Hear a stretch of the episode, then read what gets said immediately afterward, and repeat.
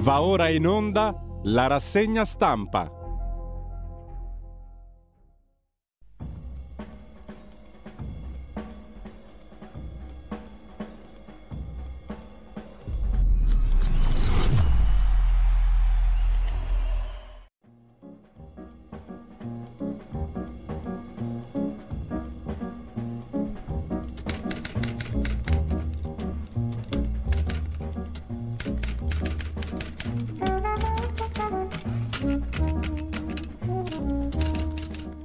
Cordiale buongiorno a tutte le ascoltatrici e a tutti gli ascoltatori da Giulio Cainarca. Ben trovati all'appuntamento con la rassegna stampa 7.33 il 22 di marzo. Fra poco sarà con noi Ugo Poletti, direttore del Odessa Journal, che compatibilmente con le possibilità e con il quadro generale. Mm, ogni giorno ci farà un piccolo focus dalla città di Odessa che è stata presa di mira anche mm, dal mare, da cannoneggiamenti, come leggeremo tra poco. Eh, e una mattinata sarà molto lunga. Oggi non c'è il professor Ugo Volli, andremo fino alle 10 e mezza. Alle 10 abbiamo il fisco in primo piano con Alberto Gusmeroli, vicepresidente della Commissione Finanze. Introdurremo una nuova rubrica su Milano alle ore 8.30. Ne parleremo brevemente con i protagonisti e i conduttori. E, mm, intanto però la prima pagina dei giornali di oggi, dopo avervi ricordato senza dubbio il nostro sito, il sito di Radio Libertà, radiolibertà.net, lì trovate tutto. Prima ancora dei giornali, come sempre, le agenzie di stampa, andiamo a vedere la prima pagina dell'ANSA, sirene d'allarme in quasi tutte le regioni dell'Ucraina. Con Biden che dice Putin sta valutando l'uso di armi chimiche, lo dice il presidente degli Stati Uniti. Kiev annuncia riconquistata la città di Makariv, sirene d'allarme in 17 regioni e sale appunto la tensione con gli Stati Uniti. Convocato l'ambasciatore americano Sullivan dopo che Biden ha definito Putin un criminale di guerra. Continuano i negoziati, ma Zelensky, che oggi è in videocollegamento a Montecitorio e parla a deputati e senatori italiani, avverte l'accordo di pace con la Russia sarà sottoposto a un referendum.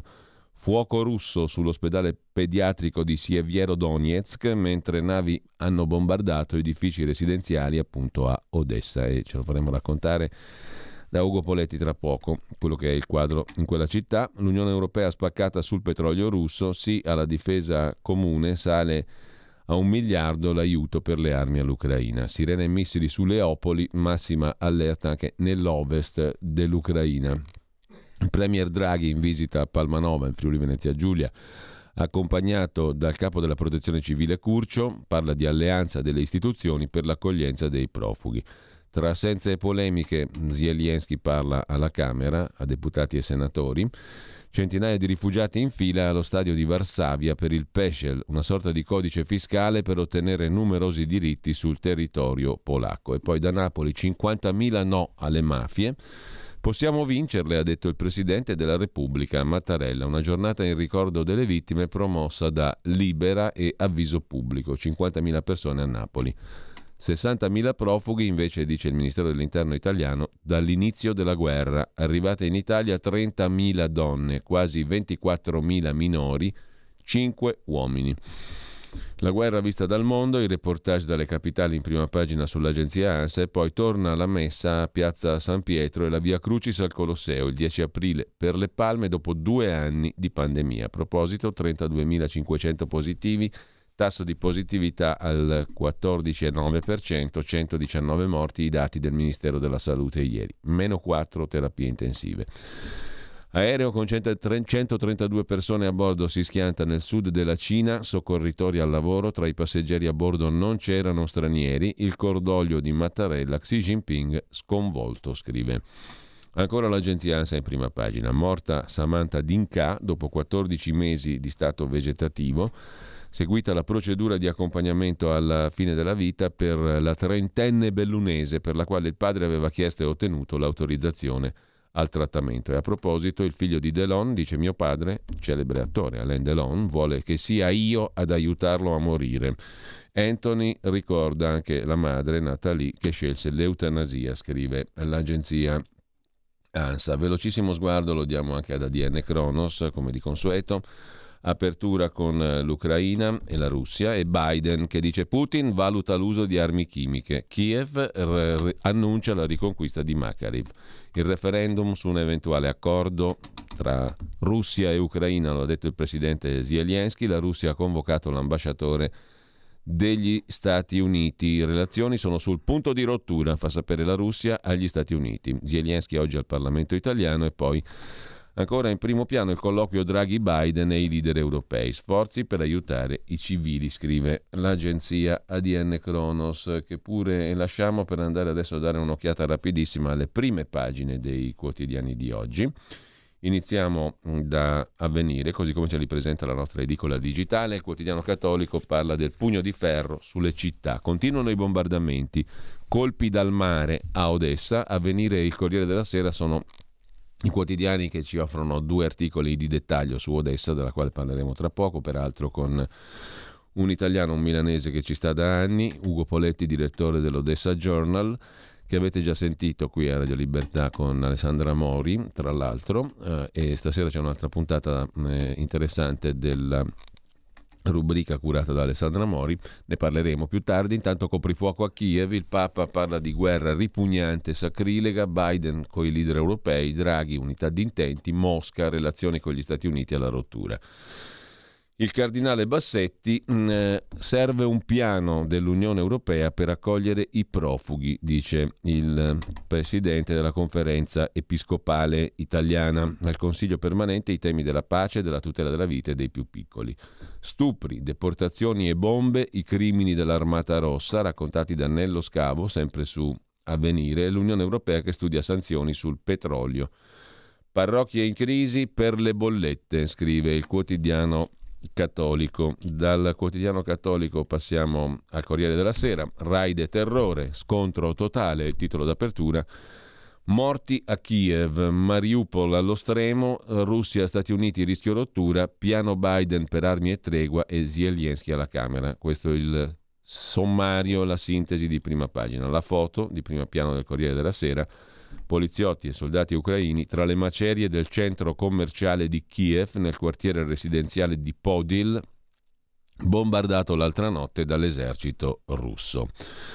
E sempre dalla prima pagina del Corriere della Sera, missione Covid a Roma nel 2020, i russi in Italia volevano entrare negli uffici pubblici, racconta Fiorenza Sarzanini, poi vedremo in dettaglio gli articoli sulla questione, entrare negli edifici pubblici, sanificare il territorio, queste le intenzioni della delegazione russa arrivata in Italia il 22 marzo del 2020 per l'emergenza Covid. La richiesta venne formulata in una riunione i cui contenuti erano riservati, alla quale parteciparono i vertici militari di Putin e quelli italiani del Comando Interforze, alla presenza del Comitato Tecnico Scientifico.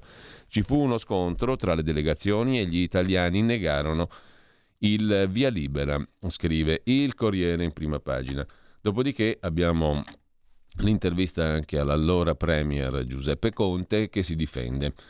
Domani apre la sua prima pagina con un titolo che si rifà a una proposta, una proposta contro Putin, eh, la sostiene il direttore del quotidiano di Carlo De Benedetti, Stefano Feltri. Oggi il presidente Zelensky interviene al Parlamento italiano. C'è una sola cosa che l'Italia può e deve fare per sostenerlo e per fermare la guerra, appoggiare la richiesta di Kiev di ingresso accelerato nell'Unione Europea, scrive il domani. Dal domani passiamo al fatto quotidiano, vogliono i droni bomba.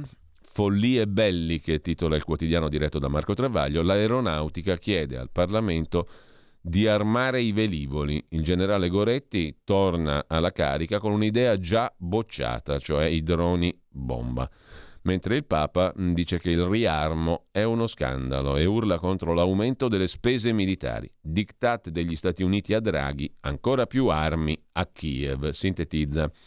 Il Fatto Quotidiano. Altro argomento affrontato nella frase del giorno sopra la testata, il Consiglio Superiore della Magistratura boccia la legge Cartabia di riforma della giustizia sulla presunzione di innocenza perché viola la libertà. Gratteri, il magistrato antimafia calabrese, dice che il governo non fa nulla contro le mafie. La ministra Cartabia, quando se ne va? chiede il fatto quotidiano. che poi intervista il capo di Pax Christi, l'arcivescovo Ricchiuti, nella guerra ucraina la Nato ha colpe gravi, dice il presule che guida il movimento cattolico, Pax Christi, e ha lanciato l'appello tacciano le armi. Putin è da condannare, però noi non possiamo assolverci, siamo degli ipocriti, produciamo barbarie. Per la Chiesa non esiste guerra giusta. E ancora in prima pagina sul fatto, Wikileaks, gli Stati Uniti su Berlusconi, Leni lavora per Mosca, come iniziò la gas dipendenza. Nei cablogrammi dell'ambasciatore americano in Italia, Spogli in particolare, Ronald Spogli, che vanno dal 2001 al 2010, resi pubblici da Julian Assange, Wikileaks, i legami malvisti da Washington tra Roma e il Cremlino attraverso Gazprom, Decide tutto Berlusconi, diceva l'ambasciatore americano, le preoccupazioni girate all'azienda petrolifera, all'Eni medesima. C'è poi in primo piano sul fatto anche un articolo dedicato a Elkan, Fiat, eh, Chrysler, gli affari militari dell'editore con l'elmetto, Iveco, Leonardo, Stampa e Repubblica, i due quotidiani, mentre Kiev non dorme più, ormai è tutta un grande cratere. Reportage dalla città assediata, scrive in prima pagina il Fatto Quotidiano. E sempre dal Fatto Quotidiano mm, citiamo anche un altro articolo, andiamo a vederlo però anche nelle pagine interne se abbiamo tempo dopo. Uh, eh, intanto mi dicono dalla regia, come detto prima, che dovremmo essere in collegamento um, con Ugo Poletti, direttore dell'Odessa Journal da Odessa, giusto appunto. Ringrazio e saluto il buongiorno. direttore. Poletti, buongiorno. Allora, stavamo giusto iniziando mm, a scorrere i giornali italiani, ce ne sono due che parlano della città dalla quale lei ci sta parlando e nella quale vive da anni, ovvero Odessa, eh, sono il Corriere della Sera e mh, mm, Avvenire, che hanno due articoli di dettaglio. Però, prima di tutto, io chiedo intanto a lei cosa sta succedendo, cosa è successo eh, e mh, mm, che ci faccia un piccolo riassunto, diciamo, a livello di cronaca di quello che sta vivendo la città di Odessa in queste ore. Sì, nella città stiamo vivendo un eh, incremento di, diciamo, di attività militare eh, che è avvenuta proprio non più tardi di ieri e l'altro ieri. Eh, ieri mattina, al, mh, mm, prima delle 8, due navi della flotta russa sono, si sono avvicinate e hanno iniziato a cannoneggiare il litorale sud della città. Hanno eh, colpito un'abitazione privata di un pensionato e eh, colpito um, degli edifici vicini. Non ci sono state vittime, solo qualche graffio del povero pensionato però è un'attività, diciamo, un incremento di attività militare perché fino adesso non avevano mai cannoneggiato direttamente la città. Dopodiché sono state immediatamente allontanate da un fuoco di difesa costiera che eh, forse anche, è riuscito anche a colpire una delle due navi. E poi la sera precedente c'è stato una, un attacco di droni, questi sulla città, che sono stati ricevuti da un fuoco di contraerea molto nutrito che sono riusciti a batterne qualcuno. Cosa stia succedendo è strano perché ehm, era, erano un po' di giorni che non c'erano da noi attacchi, quindi c'è un incremento della pressione militare.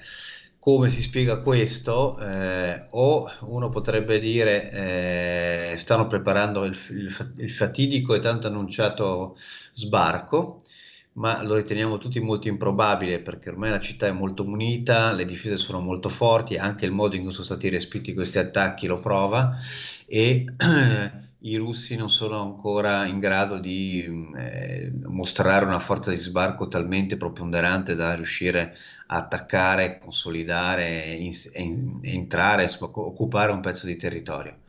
La seconda più probabile è un segnale, una minaccia, è un è un aumento della pressione psicologica, è una dimostrazione di forze, guardate che ci siamo ancora, siamo vivi, possiamo sparare sulla città, possiamo colpire, quindi questo rientra in quello che è sostanzialmente una comunicazione preparatoria ai negoziati. Questa è la situazione da Odessa. La rilevanza e l'importanza del porto di Odessa, vogliamo ricordarla, direttore? Sì, ci sono, vogliamo, tre ragioni fondamentali. La prima, quella più ovvia, è che eh, il porto di Odessa, non solo quello della città, ma anche gli altri porti della regione, in totale sono sette. Eh, la città comunque più altri due molto vicini, questi tre porti, nel complesso eh, gestiscono, fanno passare il 75% delle esportazioni ucraine.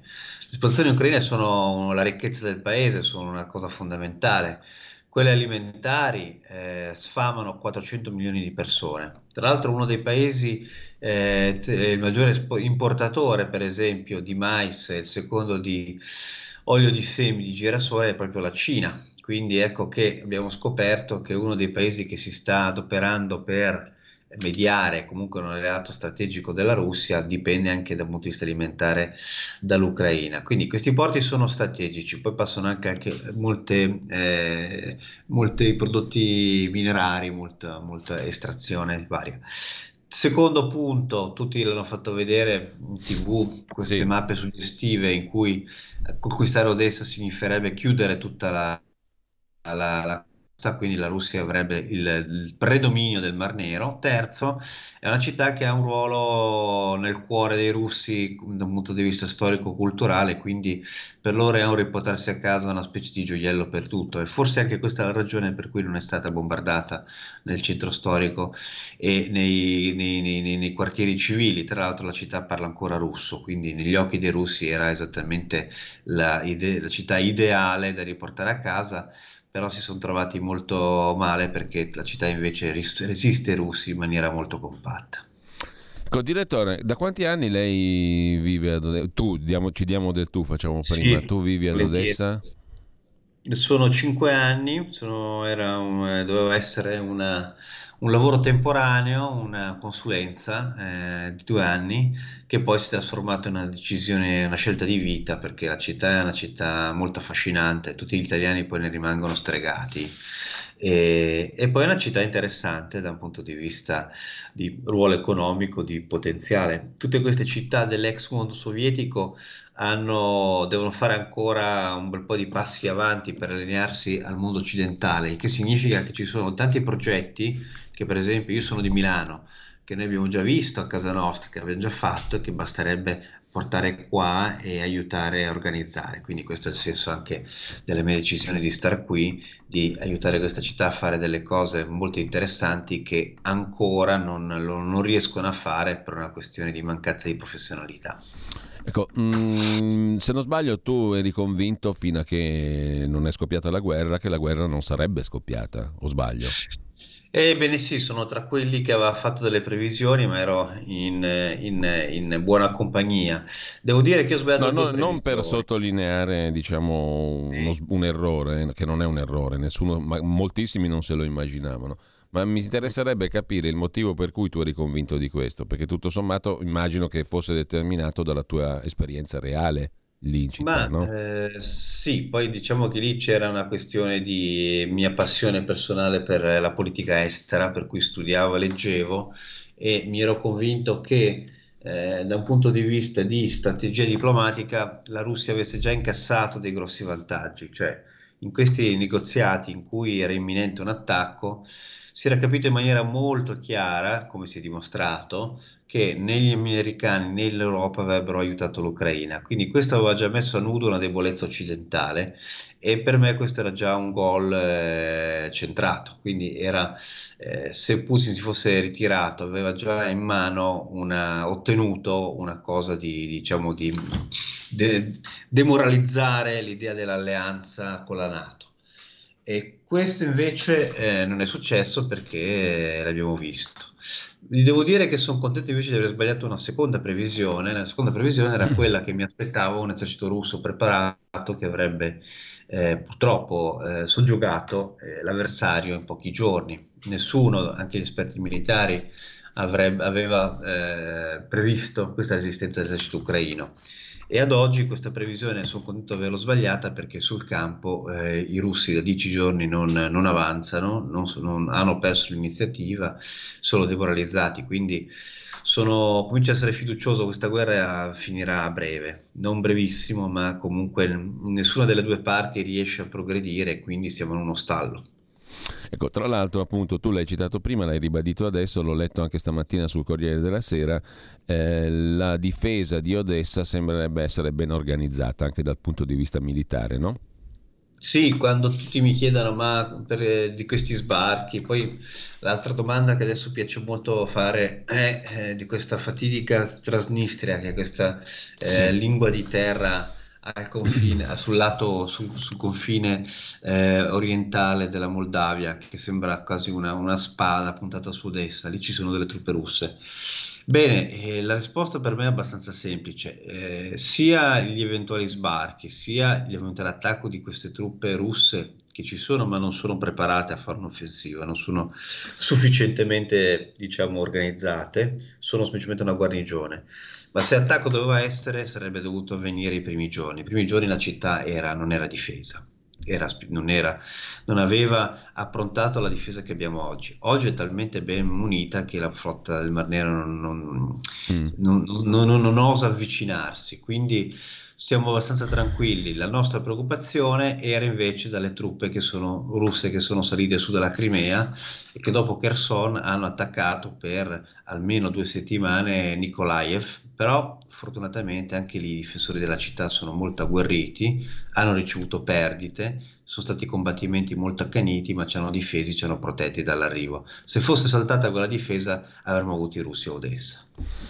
Ecco, tra l'altro mm, sono luoghi dove la storia ha lasciato sedimenti molto complessi e anche mm, tu hai citato la Transnistria e mm, il governatore romeno di Transnistria durante la seconda guerra mondiale fu colui che affiancò i tedeschi nella repressione anti-ebraica, no? tra le altre sì. cose. Così come nel 2014 mh, ci furono violenze che, che, toccarono la casa dei sindacati e anche lì, eh, lì ci rimisero la pelle tanti militanti russi, pro-russi. La storia lì è molto intrecciata, no, uh, direttore? E, mh, forse gli echi di questa storia, quanto pesano gli echi della storia passata sull'attualità? Beh, tu parlavi anche della Transnistria, la Transnistria fu occupata con l'aiuto degli ucraini, in quella, in quella fase erano sì, pro-russi, no? Sì, è vero, è vero. Eh, la storia è molto complessa, ma del resto immaginatevi una terra che è stata per secoli sotto l'impero russo, poi per mm, non un secolo, ma comunque 70 anni sotto l'Unione Sovietica. Quindi queste cose lasciano le tracce. Io eh, mi piace raccontare che gli ucraini quando raggiunsero l'indipendenza, quando si staccarono insomma, dall'Unione Sovietica, si proclamarono Stato indipendente, io credo che eh, la maggioranza si domandarono ma davvero siamo indipendenti da chi, da che cosa, cosa siamo? Perché molti di loro avevano una consapevolezza di una diversità. E quindi questa cosa, il, siamo, siamo, in un paese che ha fatto fatica a costruire una sua identità, un paese complesso, disomogeneo da un punto di vista sia etnico sia linguistico, perché qui le lingue sono diverse, poi c'è questa, questo conflitto purtroppo quasi culturale e politico tra il russo e l'ucraino e poi ci sono anche altre lingue, ma sono anche divisi da un punto di vista religioso, perché anche la, la Chiesa ortodossa, che non è la unica, ci sono anche i cattolici, ci sono anche i, i musulmani, gli ebrei, ma anche la Chiesa ortodossa è suddivisa. Bene, questo paese diviso oggi è unito contro Putin. Questo è il miracolo che ha fatto Putin. Però fino a quando non c'erano combattimenti, fino a otto anni fa, poi nel Donbass, era un paese in bilico in cui molti si sentivano ancora parte integrante della famiglia russa, eh, con parentela in Russia, moltissimi ucraini hanno madri, cugini, zie, nonni di, di, che vengono dalla Russia e viceversa. Eh, questo paese molto composito, molto disomogeneo, con un'identità molto incerta, ha iniziato questa identità a farsela attraverso la guerra. Oggi sono la, la grande maggioranza è fieramente per l'Ucraina e patriottica.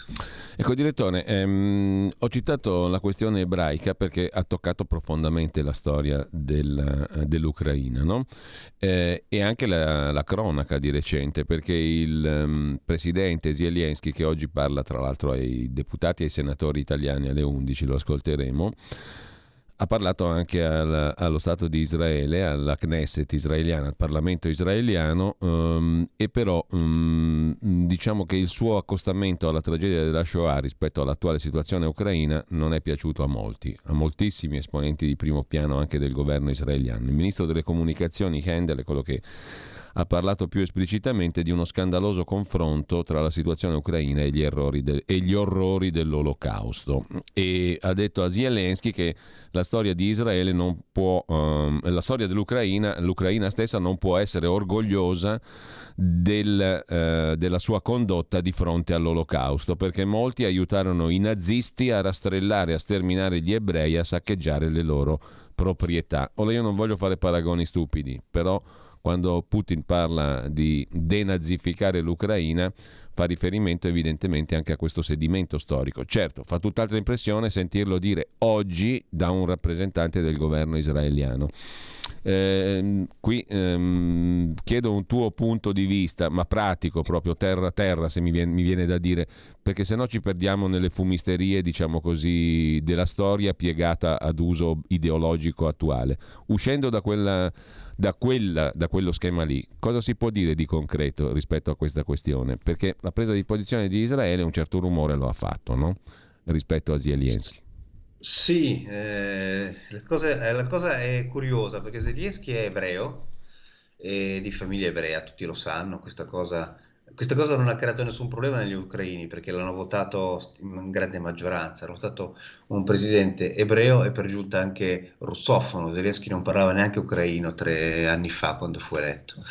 E, però eh, non c'è dubbio che questo, questo, sia un nervo scoperto. La cosa che è curiosa è che Zelensky eh, da ebreo è un, è un esempio di ebreo molto laico, per come ci sono qui a Odessa. Odessa qui gli ebrei esercitarono un ruolo molto importante, però erano, eh, anche qui a Odessa, come Zelensky oggi, erano ebrei abbastanza non ideologizzati, non molto, molto, molto legati o condizionati dalla loro origine. E quindi fa specie questo fatto che, ebre- che mm. Zelensky da ebreo non sappia che non si deve parlare dell'olocausto pubblicamente, perché è una cosa che non amano gli ebrei che venga citato, tirato fuori, è troppo, una materia troppo delicata. Mm. Detto questo, eh, sì, è un nervo scoperto perché c'è un'Ucraina dove la presenza ebraica è molto forte, in Ita- qui in, in, in, Odessa è molto rilevante, una presenza che ha fatto anche grande alla città, che l'ha fatta crescere.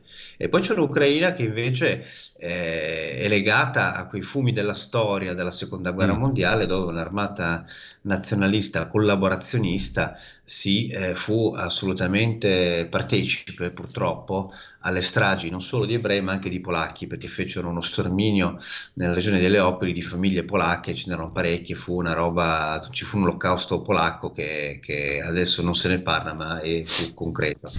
E purtroppo ehm, ci sono ancora alcuni movimenti nazionalisti che fanno riferimento a, a quel passato, cioè eh, alcuni sono legati a quel modello di Ucraina indipendente che però non esitò a collaborare con i tedeschi.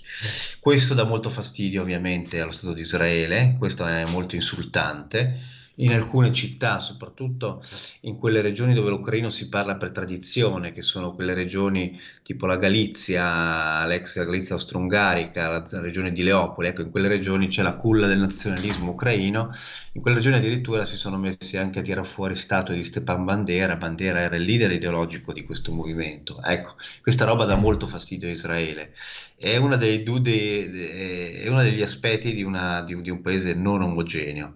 Dopodiché non dimentichiamo che in Israele c'è un milione di abitanti che parlano russo, ma di questi abitanti che parlano russo moltissimi sono ucraini e molti vengono anche da Odessa. Direttore, l'ultima cosa prima di salutarci, voglio tornare su ciò che hai detto prima eh, e sul motivo per cui ritieni che questa guerra non durerà ancora molto. In base a cosa? Cosa te lo fa supporre? Ma me lo fa supporre il fatto che noi attraverso il nostro giorna- giornale online, The Odessa Journal e la mia redazione di fanciulle che sono eh, di madrelingua russa e capiscono anche l'ucraino, hanno, eh, abbiamo la possibilità di leggere tutto il materiale di analisi sul campo. E ne viene fuori una rappresentazione di eh, un esercito russo che ormai non riesce più a combattere o avanzare queste ultime trovate dei mercenari siriani sono delle mosse disperate, significa che non hai più riserve del tuo esercito professionale da lanciare in battaglia per fare la differenza.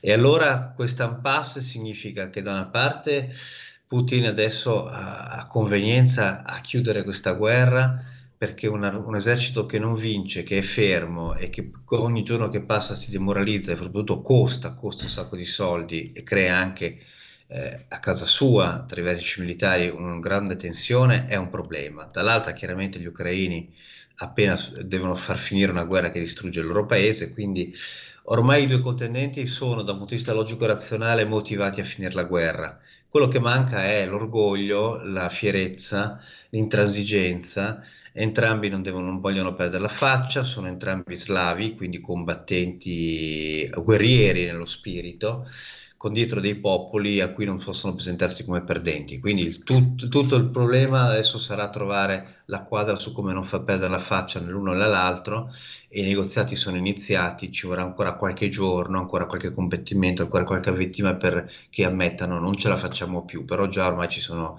le precondizioni logiche. Quindi io prevedo che questa guerra non potrà trascinarsi oltre due settimane, faccio questa scommessa. Allora, direttore, io ti ringrazio. Se riusciamo, ci sentiamo anche domattina per un piccolo focus, visto che hai dato la disponibilità e te ne ringrazio. Eh, Grazie a voi. di rassegna stampa. È molto utile questo contatto diretto. Io ringrazio Ugo Poletti, direttore di Odessa Journal.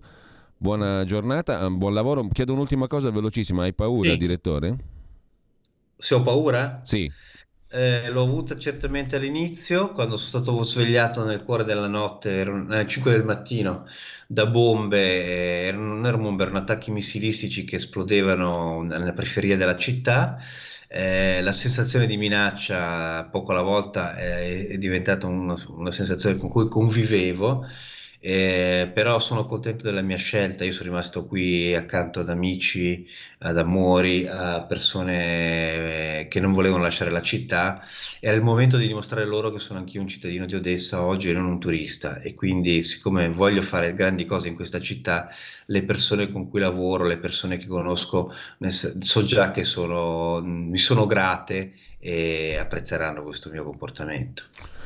Allora, io ringrazio Ugo Poletti, direttore di Odessa Journal. Buona giornata, direttore. A domani allora e grazie davvero.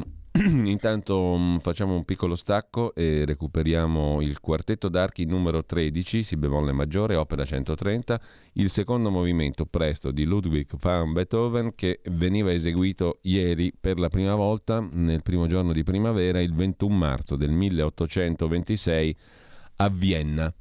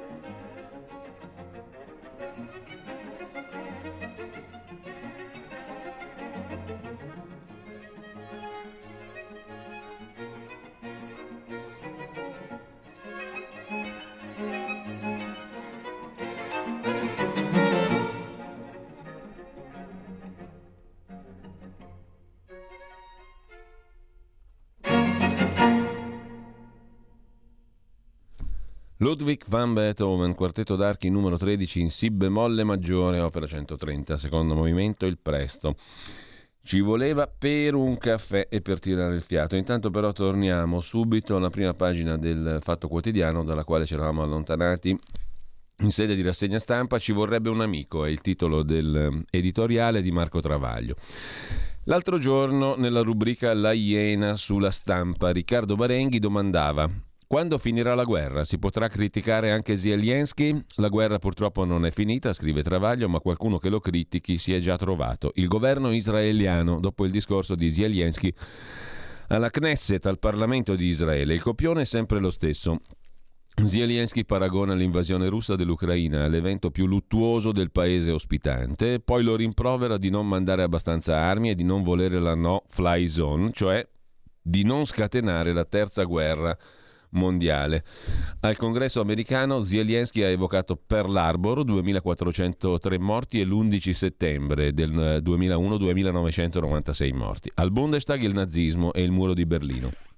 Alla Knesset niente meno che la Shoah. Putin, ha detto Zelensky, cerca la soluzione finale come è accaduto 80 anni fa al popolo ebraico con i nazisti, 6 milioni di morti.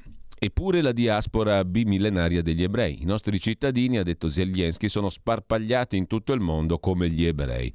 Poi ha strigliato il governo Bennett di Israele per renitenza alle armi e alle sanzioni. Infatti Bennett si propone come mediatore.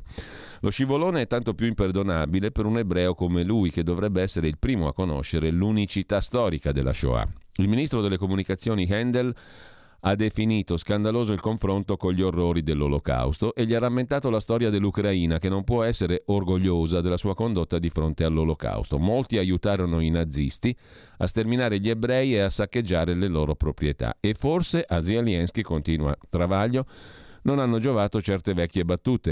Il fatto che io sia ebreo, disse, è appena il ventesimo posto nella mia lunga lista di difetti e la notizia che ha appena decorato come eroe dell'Ucraina il comandante del nazi battaglione Azov. Ci attendevamo che lo storico Paolo Mieli, fra i custodi più occhiuti dell'unicità della Shoah, notasse la contraddizione con la stessa grinta con cui denuncia il panciafichismo dei pacifisti ipocriti. E invece neanche un sospiro e nessun titolone sui giornali e neppure un trafiletto sul bavaglio imposto da Zelensky alle tv ucraine ridotte a un solo canale a reti unificate e a 11 partiti, tra i quali il principale di opposizione. Misure draconiane che in guerra si possono forse capire, ma non nascondere. Oggi ci auguriamo che Zelensky venga accolto dal Parlamento italiano col rispetto e l'affetto che merita il coraggioso presidente di un paese aggredito che resta al comando pur potendo arrendersi o fuggire come gli aveva proposto non l'invincibile armata dei ne-ne italo-putiniani, ma Biden. Ma l'amicizia non va confusa col tifo da stadio. La cosa migliore da fare con un amico quando si pensa che sbagli è dirglielo. Così scrive in prima pagina sul fatto Marco Travaglio. Per quanto riguarda poi Elkan, Asse tra Leonardo e Iveco, gli affari militari di John Elkan, l'editore di Stampa Repubblica e gli altri quotidiani. Dopo l'invasione russa dell'Ucraina, scrive Nicola Borzi sul fatto di oggi, l'Europa ha deciso per il riarmo. Il 16 marzo il Parlamento italiano ha votato l'aumento della spesa militare fino al 2% del PIL, altri paesi, Germania in testa, stanno facendo lo stesso. Tra chi potrebbe giovarsene c'è John Elkan, presidente di Stellantis, la casa automobilistica nata dalla fusione di Fiat Chrysler e Peugeot Citroën, ma soprattutto numero uno della holding Exor, che tra le altre attività controlla Ferrari Juve, Gedi, gruppo editoriale Repubblica Stampa, secolo XIX, 40 testate. Tra le controllate c'è anche Iveco, appena scorporata da CNH, che tra i suoi marchi vede Iveco Defense Vehicle, che produce veicoli per scopi speciali. Le commesse sono per appunto Leonardo Finmeccanica in particolar modo. Iveco ha costituito con Leonardo il consorzio Iveco Otto Melara, joint venture che produce autoblindo, Centauro 2, veicoli di combattimento, eccetera. Gli affari militari di John Elkan, ricorda il Fatto Quotidiano eh, e sempre sul Fatto Quotidiano mh, mm, va citato anche eh, la doppia pagina dedicata ai timori statunitensi rivelati a suo tempo da Wikileaks, i cablogrammi degli Stati Uniti su Silvio e Putin, ma Leni sta lavorando per Mosca? Si domandavano gli ambasciatori americani in Italia, mentre da citare anche rapidamente a pagina 16 l'intervista di Stefania Maurizi a Daniel Ellsberg, già analista militare, un uomo che passò molte notti a fotocopiare di nascosto i Pentagon Papers, 7000 pagine top secret che rivelavano come le autorità statunitensi mentissero ai loro cittadini sulla guerra in Vietnam, mandando a morire migliaia di giovani americani pur sapendo di non poter vincere. Il Fatto Quotidiano lo intervista oggi, è una vergogna che Biden persegua ancora Julian Assange, dice Ellsberg, l'eroe dei Pentagon Papers, giusto appunto. Il presidente potrebbe chiudere il caso in ogni momento nel giro di un'ora. Obama aveva considerato di incriminare Julian Assange, ma aveva rinunciato. Una vergogna che Biden lo persegua. Lasciamo con ciò il fatto quotidiano e torniamo a vedere in rapida successione le prime pagine di oggi. Il foglio dedica tutto la prima pagina di stamani a Zelensky contro gli utili idioti. Nei talk show italiani c'è l'idea bizzarra che senza Zelensky gli ucraini abbraccerebbero Putin. Parla anche la vice ministra Bellanova sulla missione dei russi durante il Covid del 2020. I russi e Conte? Boh, dice la vice ministra. L'ex premier Conte non coinvolse il Consiglio dei Ministri, non fummo coinvolti in Consiglio dei Ministri nessun confronto. In altri casi l'aiuto di paesi stranieri ci veniva anticipato, per la Russia non avvenne e non sono in grado di stabilire se la mossa di Putin fu furba perché volta a ottenere altro. Le parole dell'altro giorno di Mosca contro il ministro Guerini inquietanti, dice Teresa Bellanova che due anni fa faceva parte del governo Conte 2. Forse ci sono fatti che andrebbero spiegati da parte di Giuseppe Conte, dice. L'attuale viceministro Giuseppe Conte, intervistato, poi lo vedremo, spiega come andò con la missione russa che era venuta in Italia per aiutare contro la Covid. Mentre Orban mette il veto alle sanzioni sul petrolio, ma il sostegno Cresce la telefonata europea con Biden. L'Ungheria di Viktor Orban ieri ha messo il veto a un embargo dell'Unione Europea sulle importazioni di petrolio dalla Russia permettendo ad altri Stati membri di nascondersi dietro il no ungherese per evitare di dover decidere se smettere di finanziare la guerra di Vladimir Putin in Ucraina. Sulle sanzioni contro le importazioni energetiche dalla Russia, il consenso europeo non sarà possibile, ha detto il ministro ungherese degli esteri Zjarton. Per Orban l'energia russa è una linea rossa che non va superata.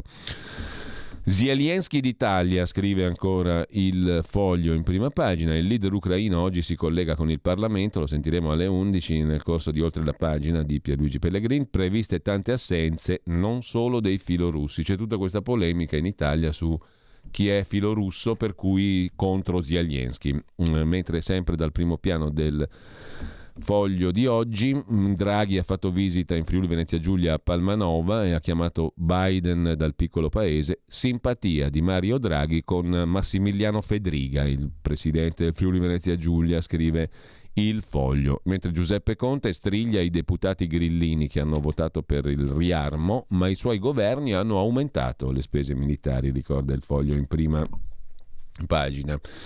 Altro che NATO, l'anno scorso la Russia ha aumentato i suoi giochi di guerra con gli alleati, scrive ancora il foglio, che lasciamo per andare a vedere anche il giornale.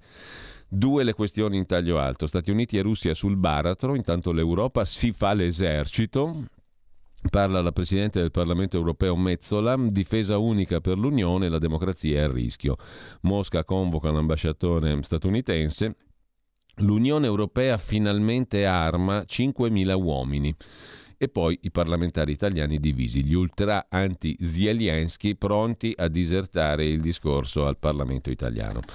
Fausto Biloslavo e Luigi Gelpa su Kiev, centro commerciale raso al suolo, parte l'ordine di sparare sui civili, Odessa e Mariupol all'assedio finale in mano ai russi più di 2.000 aziende europee. E poi l'Italia fra gas e pila picco, Draghi telefona ai leader, taglia benzina, i conti non tornano per il decreto sul taglio della benzina.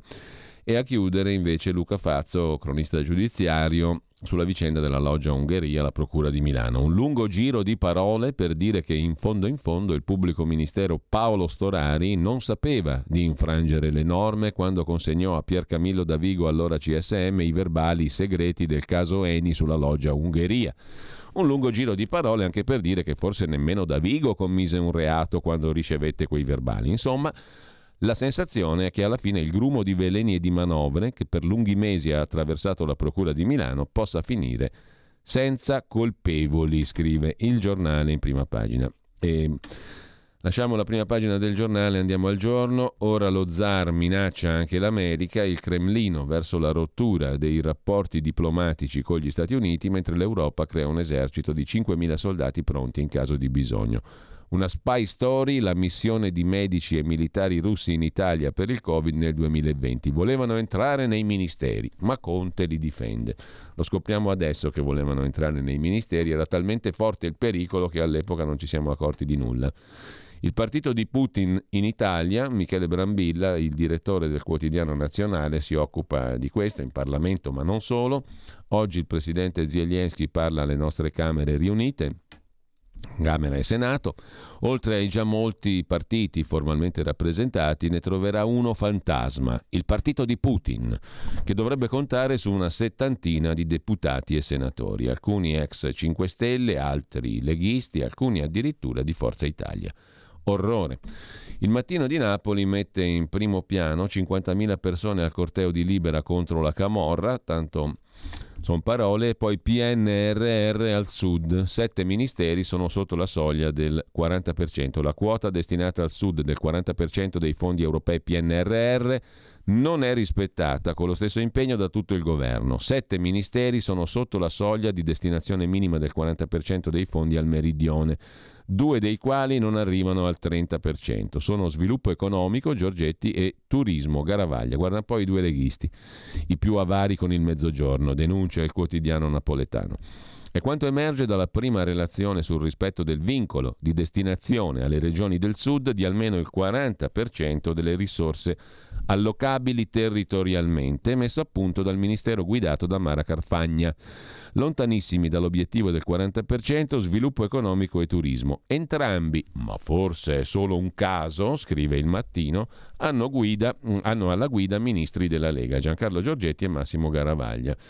Vuoi vedere che sono ancora antimeridionali questi leghisti? Sempre in prima pagina, sottinteso naturalmente, ma non è tanto sottinteso, è molto chiaro il discorso del mattino di Napoli, mentre dal mattino passiamo alla prima pagina del Messaggero, qui c'è la questione di Roma, stupratori seriali a 17 anni pronti a uccidere, doppia violenza, siamo pronti a uccidere, parlano così, come criminali navigati, sono soltanto due minorenni, i ragazzi tunisini, uno compirà 18 anni il prossimo giugno, l'altro 17, che sabato notte hanno rapinato e poi avrebbero violentato un coetaneo e abusato sessualmente anche della madre di costui. Il racconto delle vittime è agghiacciante per quello che diranno di aver subito e per ciò che questa storia di violenza e degrado lascia intravedere, scrive il messaggero in prima pagina. Il tempo, nell'altro quotidiano romano, c'è chi dice no a Zelensky, oggi il presidente dell'Ucraina al Parlamento italiano, assenze, distinguo, la politica italiana si divide sull'intervento alle Camere, intanto il negoziato si ferma per l'irritazione della Russia. Distrutto il 90% della città di Mariupol in un centro commerciale bombardato a Kiev, 8 morti. E l'Italia toglierà le onorificenze agli oligarchi amici di Putin. Risvolti economici della guerra ci è costata lo 0,7% del PIL ed è solo l'inizio, scrive il Tempo di Roma. E poi fasce più deboli in pericolo, cibo a rischio per i poveri italiani. Scoppia la guerra del grano. C'è anche il finto taglio della benzina, un decreto tanto atteso, contestato, tinto di giallo, perché non c'è ancora traccia in gazzetta ufficiale del decreto approvato dal governo venerdì scorso per provare a fermare la corsa dei prezzi dell'energia. Peccato, scrive il Tempo, perché senza la pubblicazione in gazzetta sarà difficile assicurarsi quei 25 centesimi al litro in meno a ogni rifornimento, così il quotidiano romano. La Repubblica apre la sua prima pagina con la foto di famiglie ucraine al confine con la Moldavia per scappare dal loro paese invaso dalle forze russe, 10 milioni di profughi titola Repubblica. Una crisi umanitaria devastante, dice l'ONU, cresce l'esodo dall'Ucraina. Il ministro degli esteri europeo Borrell, rifugiati usati dai russi come arma contro l'Europa. Vertice di Biden con gli alleati sul blocco del petrolio. Mosca convoca l'ambasciatore americano e poi oggi l'appello di Zelensky al Parlamento italiano. Possibili defezioni in aula nostra Lega e 5 Stelle, sottolinea la Repubblica in prima pagina. La stampa di Torino, accordo Stati Uniti e Unione Europea, più armi all'Ucraina, bombe su Odessa e Leopoli. Mariupol assediata continua a rifiutare la resa, scrive la stampa. E la stampa mette in primo piano la foto di Amelia, bambina ucraina, il canto della pace, la bambina che aveva incantato cantando Frozen in un bunker della capitale, ora commuove la folla di Lodz in Polonia dove ha cantato per i profughi ucraini. Mm, Putin rimanda la tregua, scrive ancora la stampa, e poi colpire il tiranno è l'unica chance, osserva Domenico Quirico. Nell'orgia di bugie, disinformazione e propaganda che marchia il conflitto ucraino abbiamo l'obbligo della sincerità. L'unica via d'uscita è che facciano fuori Putin, non ce n'è altra, scrive Domenico Quirico in prima pagina sul quotidiano torinese. La verità apre con la questione degli sconti benzina a rischio. Perché? Perché c'è un trucco e lo vediamo più dettagliatamente nell'articolo che apre appunto la prima pagina della verità firma di Giuseppe Liturri, sconti benzina a rischio, eh, il trucco quale sarebbe? Il governo pensa di finanziare il taglio del mm, prezzo della benzina tassando gli extra profitti delle aziende energetiche e però ha lasciato alle aziende 13 giorni di tempo per investire questo denaro azzerando gli utili e di conseguenza il prelievo di Stato. È tutto legale, ma così i 4 miliardi necessari spariscono. Insomma, fatta la legge, trovato l'inganno. Allarme di Assosistema sulla sanità, il caro energia pregiudicherà 110.000 posti letto, scrive ancora la verità.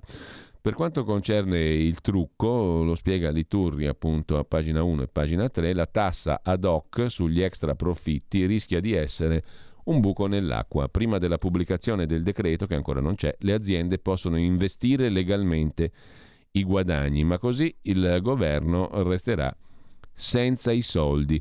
Credevamo di avere alle spalle le slide di Renzi, le conferenze stampa di Giuseppe Conte all'ora di cena sotto la regia di Casalino. Ci sbagliavamo perché il decreto legge varato venerdì con conferenza stampa ci ha ricondotto a quelle tecniche da cinegiornale dell'Istituto Luce.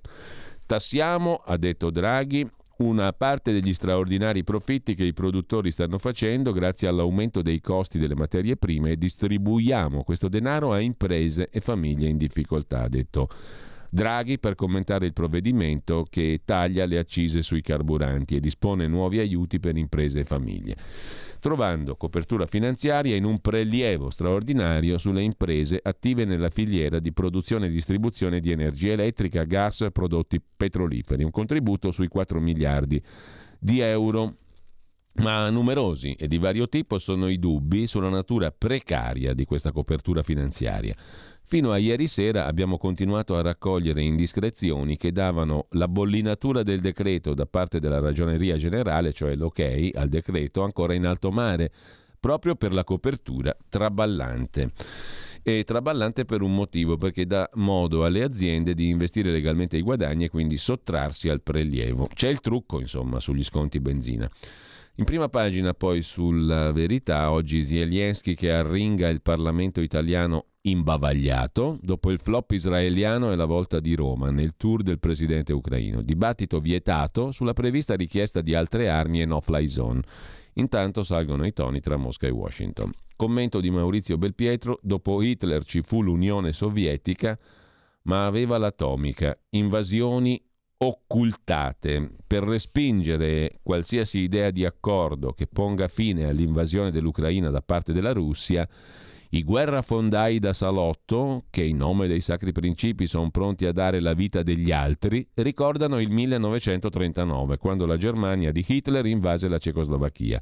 Con la scusa di difendere i tedeschi che vivevano nella regione dei Sudeti, nel marzo di 83 anni fa i carri armati del Terzo Reich varcarono la frontiera. I tentativi di Francia e di Germania, ricorda Belpietro, per evitare il conflitto, conferenza Monaco del 1938, si rivelarono vani e il premier britannico Chamberlain passò alla storia come un politico imbelle di cui Hitler si prese gioco. Forse il primo ministro inglese sottovalutò la situazione oppure prese tempo, consentendo al Regno Unito di prepararsi a contrastare Hitler, rinforzando le difese aeree che si rivelarono fondamentali quando scoppiò la guerra mondiale.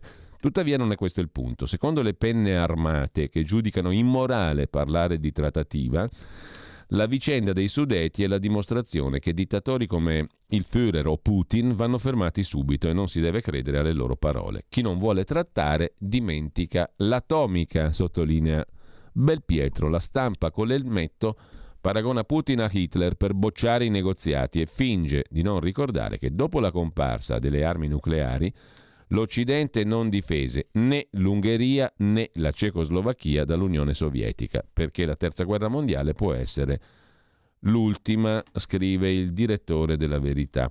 Sempre dalla Verità, prima pagina, a centro pagina Giacomo Amadori, François de Tonquedec ritornano su D'Alema, premio ad Alema per le armi, ecco le carte. Quarta Repubblica, ha mostrato in tv il contratto in cui, nero su bianco, compare la provvigione per le commesse, il 2%, che la verità aveva anticipato, pubblicando anche il clamoroso audio delle trattative gestite da Massimo D'Alema. L'accordo per le armi era a un passo. Le carte del premio ai D'Alema Boys. A Quarta Repubblica la bozza del contratto che avrebbe portato il gruppo di D'Alema a incassare il 2% dell'affarone, 80 milioni insomma, da Leonardo a Fincantieri. Gli intrecci tra l'avvocato Bonavita e il commercialista Gardo negli Stati Uniti. In primo piano ancora sulla verità di oggi, poi c'è da segnalare l'intervista ad Andrew Spanhaus, la CIA aveva preparato la resistenza, Biden rifiutò di negoziare. È mm, Fabio Dragoni che intervista lo scrittore politologo statunitense, consigliere delegato Associazione Stampa Estera di Milano e animatore della rivista di geopolitica transatlantico.info Andrew Spanhaus, giusto appunto che avete sentito peraltro anche qui a Radio Libertà in diverse occasioni. Biden ha voluto sfidare Putin all'invasione, Dice Spanhaus, gli Stati Uniti non riescono a convincere l'Europa a eliminare la dipendenza energetica dalla Russia. Mosca è in difficoltà perché ha attaccato da sei direttrici, ma resta pericolosa. Difficile rimuovere Zelensky che ormai è molto popolare. Mm, la strategia degli Stati Uniti è anche un monito alle ambizioni del regime cinese. Gli 007 di Washington hanno lavorato ai piani di resistenza in caso di attacco contro la capitale. Un'altra intervista in primo piano è quella di Federico Novella a Marco Carnelos, ex ambasciatore italiano in Iraq e già inviato speciale del governo italiano in Siria e Medio Oriente, consigliere diplomatico dei governi Prodi e Berlusconi. Attenzione, dice il diplomatico italiano, Mosca è meno isolata di come può sembrare agli occidentali. Mezzo mondo non ha emesso sanzioni, molti alleati degli Stati Uniti sono insofferenti, l'Unione Europea stia attenta all'Africa. La penetrazione russa in Africa fa venire i brividi dal sud mediterraneo ai prossimi problemi. L'Ucraina dovrebbe mettere mano alla Costituzione per imboccare la via della neutralità. Secondo Marco Carnelos, in prima pagina sulla verità di oggi, Ancora dalla verità il pezzo di Francesco Borgonovo, guerra usata per imporci nuovi modelli di vita, green e non solo. Martino Cervo, confondendo piano morale e politico, non se ne esce nella valutazione di quanto sta accadendo. Confondere morale e politica non aiuta la pace e neanche noi. La logica buoni contro cattivi risponde a un bisogno di giustizia, ma da sola non porta a ideare possibili soluzioni politiche e l'appello alla competenza alla fine è un metodo per orientare o annullare il dibattito, scrive Martino Cervo. Chiudiamo con Marcello Veneziani, quando Lenin stipò i filosofi in una nave e li deportò, ma lo vediamo meglio dopo perché sono le 8.30 e ci fermiamo un attimo. Stai ascoltando Radio Libertà. La tua voce libera, senza filtri né censura. La tua radio. Stai ascoltando Radio Libertà la tua voce libera, senza filtri né censure, la tua radio.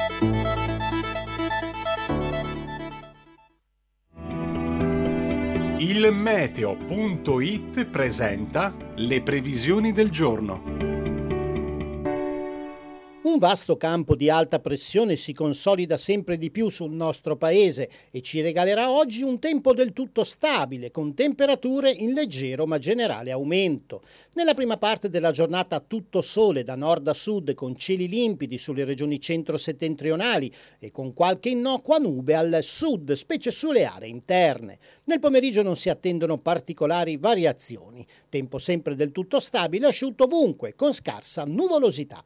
Le previsioni di ilmeteo.it tornano più tardi. Una buona giornata da Stefano Ghetti. Avete ascoltato le previsioni del giorno.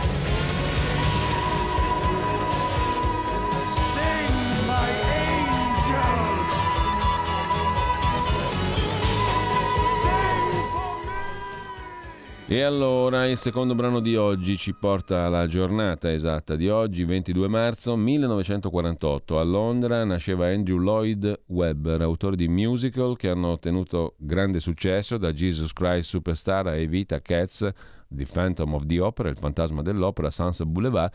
Abbiamo ascoltato proprio un pezzo dal fantasma dell'opera. Ma mm, come detto oggi c'è una novità della quale parliamo adesso brevemente nel nostro palinsesto dalle 17 alle 17.30.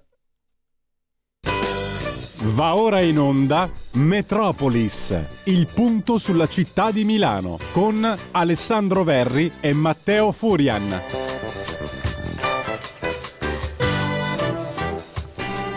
E il pezzo era quello mitico dei Weather Report, Birdland, la Milano da bere, mm, se la ricordano praticamente tutti. Io do il benvenuto e il buongiorno ad Alessandro Verri, capogruppo della Lega al Comune di Milano, giovanissimo capogruppo della Lega. Buongiorno Alessandro.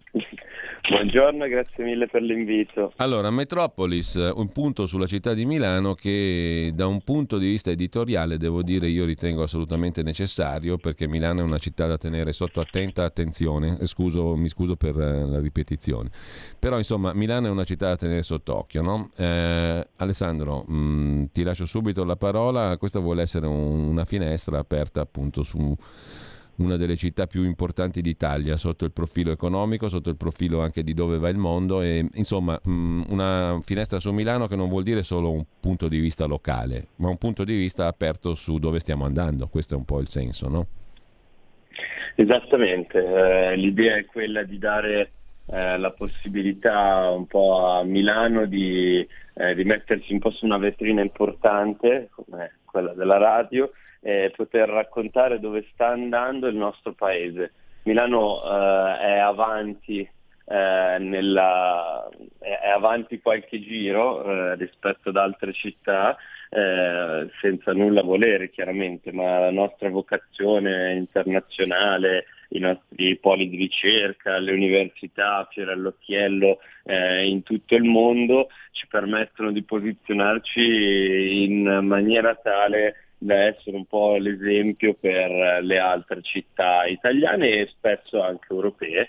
E quindi era giusto eh, per noi, anzi eh, è importante poter avere un punto di vista e come hai detto te un po' una finestra sul mondo raccontando le realtà e la vita, la freneticità anche di Milano eh, con la sua appunto tipica velocità che, che punta sempre di più al il debutto oggi eh, con Matteo Furian anche in conduzione che i nostri ascoltatori e ascoltatrici già ben conoscono, dalle 17 alle 17.30 avremo questo focus.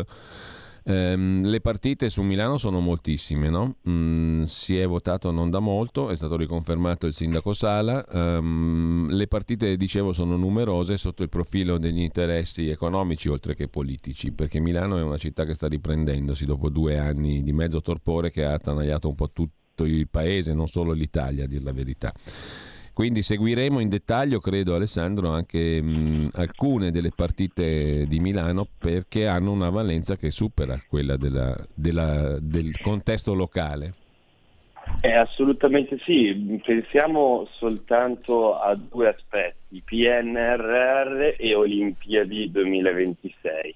Milano avrà l'occasione nei prossimi anni di poter gestire eh, miliardi quasi che arriveranno grazie al PNRR e alle Olimpiadi, una città che sta cambiando volto, una città che sta davvero ehm, avendo una grossa spinta al rinnovamento e soprattutto eh, all'ammodernamento abbiamo l'occasione del PNRR sul quale anche noi in Consiglio di Comunale eh, stiamo vigilando su come verranno spesi questi soldi, su come queste risorse poi ricadranno eh, nei confronti dei cittadini e direi che quindi tutti questi aspetti possono essere importanti per poter eh, capire dove andrà il mondo e soprattutto Milano eh, come affronterà questa sfida, eh, importa- queste sfide importanti che daranno però la possibilità a Milano di crescere ancora di più e di essere sempre più protagonista in Europa e nel mondo. Allora, grazie ad Alessandro Verri, con Matteo Furiano oggi debutta la nuova trasmissione Metropolis, il punto sulla città di Milano, non per milanocentrismo ma proprio l'opposto, diciamo così. Grazie. Ad oggi allora, voi, vi ascolteremo a partire dalle 17, dalle 17 alle 17.30. Intanto ritorniamo a eh, La Verità e poi alle altre prime pagine che ancora non abbiamo visto in rassegna stampa stamani. È il giorno di Zielinski a Montecitorio, sottolinea Carlo Tarallo, pagina 5 della Verità. Ma gli eletti faranno da tappezzeria. Oggi il presidente ucraino si collega col Parlamento italiano in seduta comune. Insieme a lui parleranno Fico, Casellati e Draghi ma non deputati e senatori, ai quali non verrà concessa parola e in diversi diserteranno, sottolinea la verità.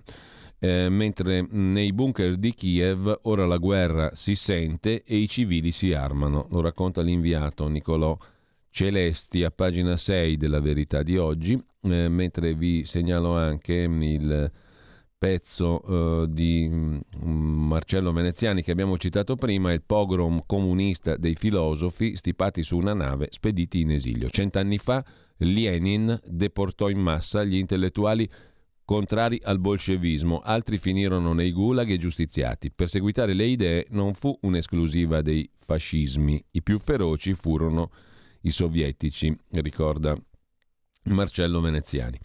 Un altro tema invece affronta Patrizia Floderreiter, i danni del coronavirus, la tardiva scoperta, fra virgolette scoperta degli esperti, con i divieti non si ferma il Covid, sconfessata l'utilità delle misure oppressive mantenute nel nostro paese. Per il professor Crisanti accettare l'ipotesi di contrarre il virus è una cosa da fare. Per il professor Bassetti per tornare alla normalità bisogna vivere normalmente.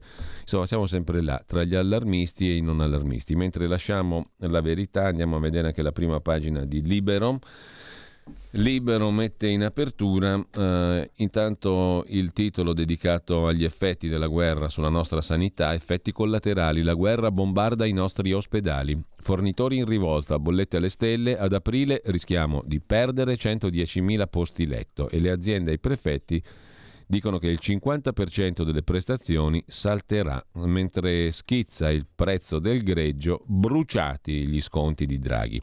Il pezzo principale di Antonio Rappisarda è dedicato però alla sanità. Curarci costa troppo. A rischio negli ospedali 110.000 posti letto per l'esplosione del prezzo dell'energia che mette in difficoltà anche il sistema sanitario. Da aprile si teme un taglio di 2 milioni di interventi chirurgici e una riduzione dei servizi addirittura del 50%, mentre effetti della crisi crescono del 20% le famiglie senza soldi per pagare le bollette e emergenza usurai. Nelle ultime settimane impennata di richieste alle associazioni anti-racket. Sempre più nuclei scivolano nella povertà e non riescono a far fronte alle spese, scrive Libero. Il commento del direttore Alessandro Sallusti, siamo a un bivio, comunque vada, toccherà pagare i conti tra gli alleati. La situazione si complica ma attenti a pensare cose tipo chi ce lo fa fare di mettere in campo sacrifici per questioni che non ci riguardano e perché dobbiamo pagare noi il conto di quei matti di Putin e Zelensky. Lasciamo per un momento stare i principi, stiamo sul pratico, dimentichiamo che noi italiani tendenzialmente siamo per Francia o Spagna purché se magna e che noi oggi non stiamo scegliendo di fare sacrifici, siamo obbligati a farli. Per mancanza di alternative non c'è concesso chiamarci fuori e andare avanti come se nulla fosse. Non perché siamo servi dell'America, ma perché facciamo parte di alleanze politiche, economiche e militari senza le quali non saremmo quello che siamo, né potremmo essere in futuro nulla di meglio. Domani decidiamo di cambiare strada, non spendere un euro per l'Ucraina, chiudere le frontiere ai profughi, schierarci con Putin, Avremmo gas a go-go, forse a buon mercato, ma perderemmo tutto il resto, con un saldo finale decisamente negativo. Comunque vada, ci toccherà pagare, non c'è alternativa, insomma, scrive Sallusti. Zelensky, l'eroe poco simpatico, oggi parla alla Camera, scrive Renato Farina. Pietro Senaldi invece ci porta sulla politica italiana, in prima pagina sul libro, ecco cosa ha in testa Silvio Berlusconi, che ha parlato così bene di Matteo Salvini l'altro giorno, nuovi equilibri nel centrodestra, l'asse con Salvini serve a rafforzare l'anima liberale in un governo di larghe intese, anche sacrificando il rapporto con Fratelli d'Italia. Mentre la carta che inguaia D'Alema sulle armi è stata mostrata a Quarta Repubblica sul caso Colombia, se ne occupa anche Filippo Facci come la verità, in prima pagina abbiamo visto prima. La carta sulla vendita di armi mette nei guai Massimo D'Alema. Un documento di Finmeccanica mostra come l'affare col governo colombiano stesse procedendo come prospettato da D'Alema, che per legge non poteva fare da mediatore. A chiudere la prima pagina di Libero, la scortesia non è reato purtroppo, una sentenza sui funzionari pubblici se ne occupa Giordano Tedoldi. La scortesia non è un reato, il TAR assolve un agente che con modi spazientiti non aveva raccolto la denuncia di una signora. I funzionari pubblici devono essere pronti ad assistere anche i cittadini più ostici, ammonisce Libero, che lasciamo per andare a vedere adesso dopo aver visto la prima pagina di Libero, mm, abbiamo visto praticamente tutte le prime pagine di oggi, quindi un attimo soltanto e eh, ci mh, mm, eh, riportiamo, andiamo anzi a vedere la prima pagina anche del riformista. Eccola qui, il riformista con il direttore Piero Sansonetti si occupa della guerra che arriva in Parlamento tramite il discorso di Zelensky oggi in video a Montecitorio deputati e senatori italiani. Retorica molta, politica poca, sottolinea Sansonetti. Questa mattina il presidente ucraino in collegamento web eh, si presenta al Parlamento italiano. È stato il Parlamento italiano a decidere così, è un gesto di solidarietà verso uno Stato e un popolo che hanno subito un'invasione militare. In passato è successo raramente che il Parlamento italiano compisse analoghi gesti di solidarietà, non è mai avvenuto, ma questo non vuol dire che allora non andasse fatto neanche oggi. Al contrario è un passo avanti, è la scelta di anteporre le questioni generali dei diritti dei popoli e del diritto internazionale alla realpolitik. I casi di invasioni militari nel recente passato sono molti, in Asia, Africa ed Europa.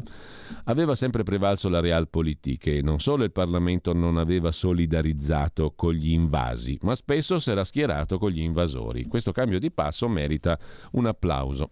Ma è più difficile, scrive il direttore del riformista, applaudire altri aspetti politici di questa cerimonia. Mi riferisco all'eccesso di retorica con la quale si santifica un leader sicuramente coraggioso, ma imperfetto. Nelle ultime 48 ore ha commesso almeno tre errori. Ha paragonato la guerra di Ucraina alla Shoah ha premiato la brigata Azov, che ha simpatie naziste, e ha sciolto 11 partiti dell'opposizione. Diciamo che non sono i gesti migliori da compiere prima di presentarsi al Parlamento italiano, per sottolineare le caratteristiche, dittatura contro democrazia, di questa guerra. Cioè tu difendi la democrazia e poi fai l'errore storico di paragonare la guerra d'Ucraina alla Shoah.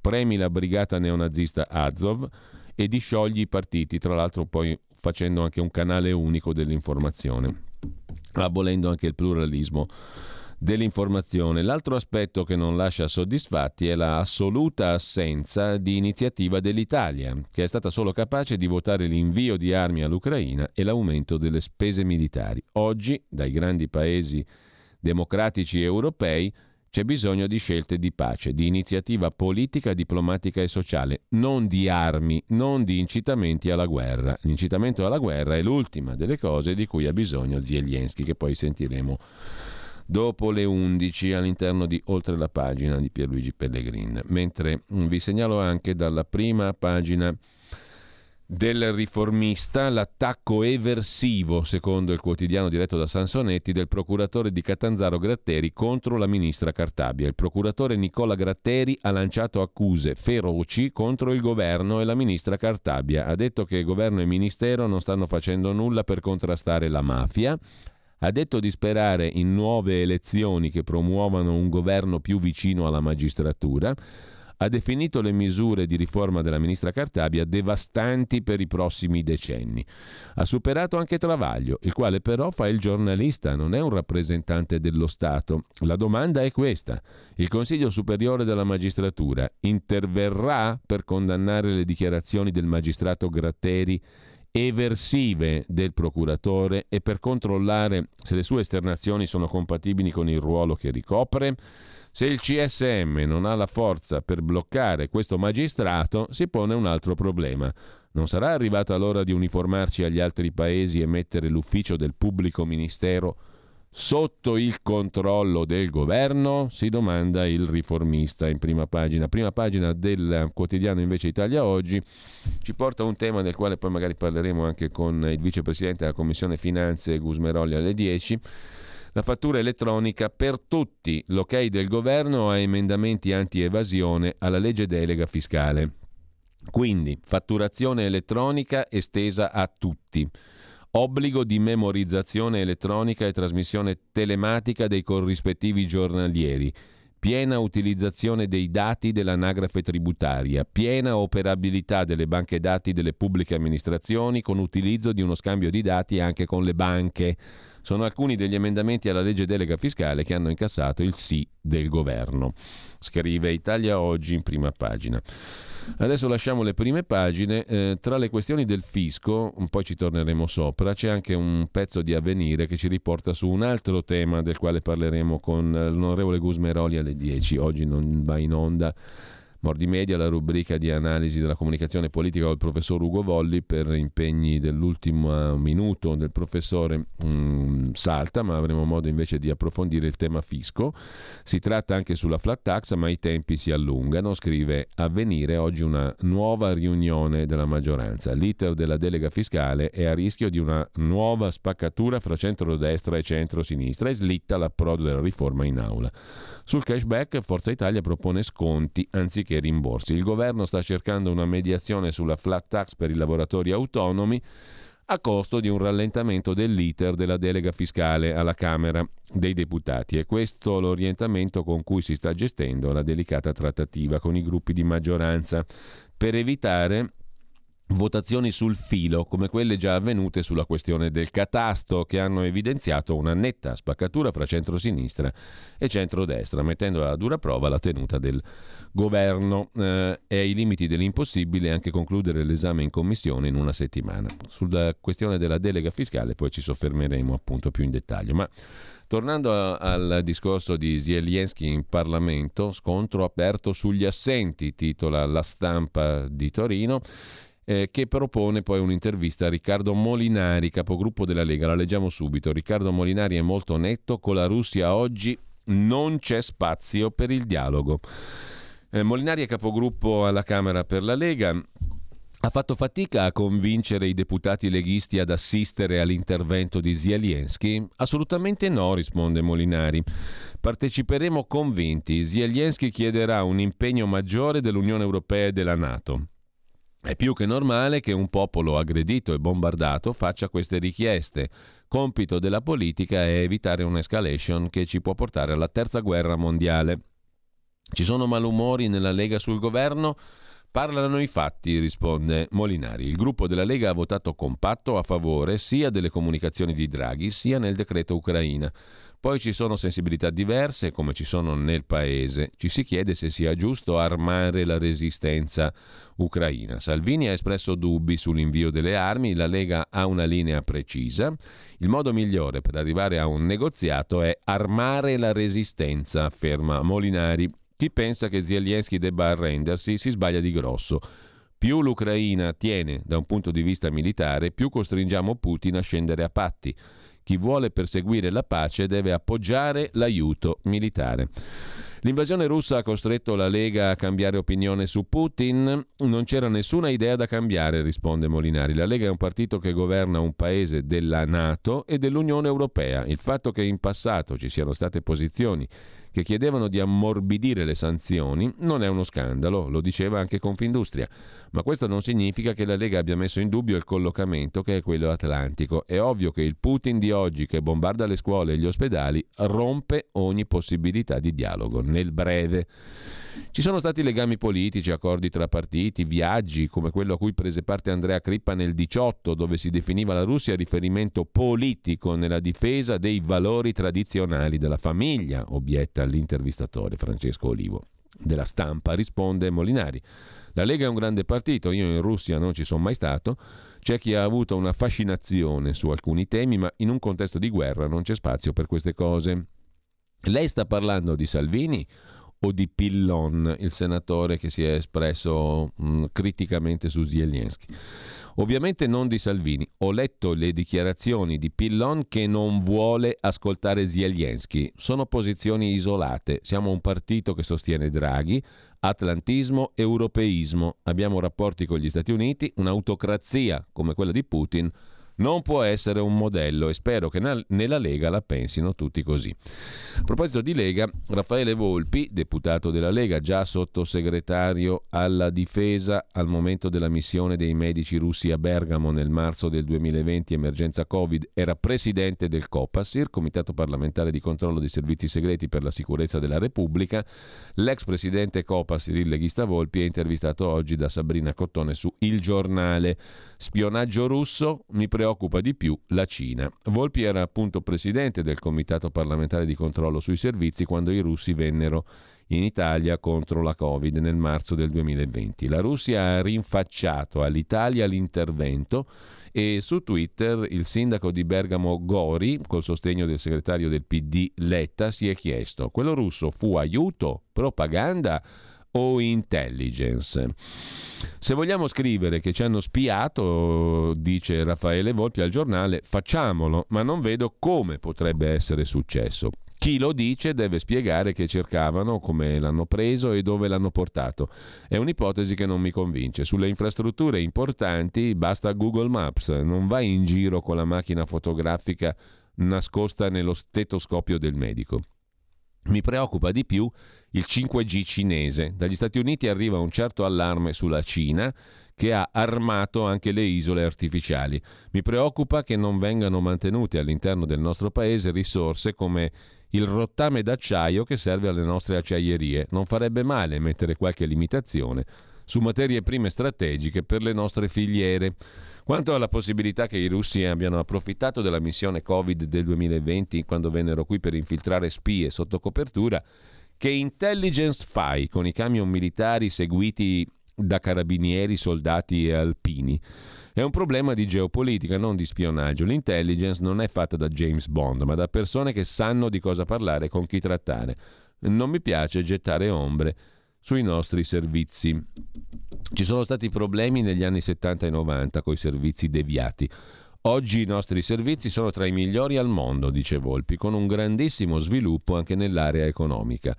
Molto più di questi battibecchi sui social mi preoccupano le dichiarazioni della Russia che definisce ai minimi storici il rapporto con gli Stati Uniti. È inquietante. Né l'Europa né la Nato hanno mai considerato, prosegue il deputato leghista Raffaele Volpi, già presidente del Copasir su Il Giornale di stamani, né l'Europa né la Nato hanno mai considerato in maniera attenta l'espansionismo russo in Siria e in Libia. Mi piacerebbe maggiore consapevolezza di quel che accade in Kosovo e nei Balcani. Sono anni che non si fa un dibattito parlamentare serio sulla politica estera per un ripensamento a livello paese e Unione Europea. Che senso ha avere un esercito e una difesa comuni senza una politica estera comune.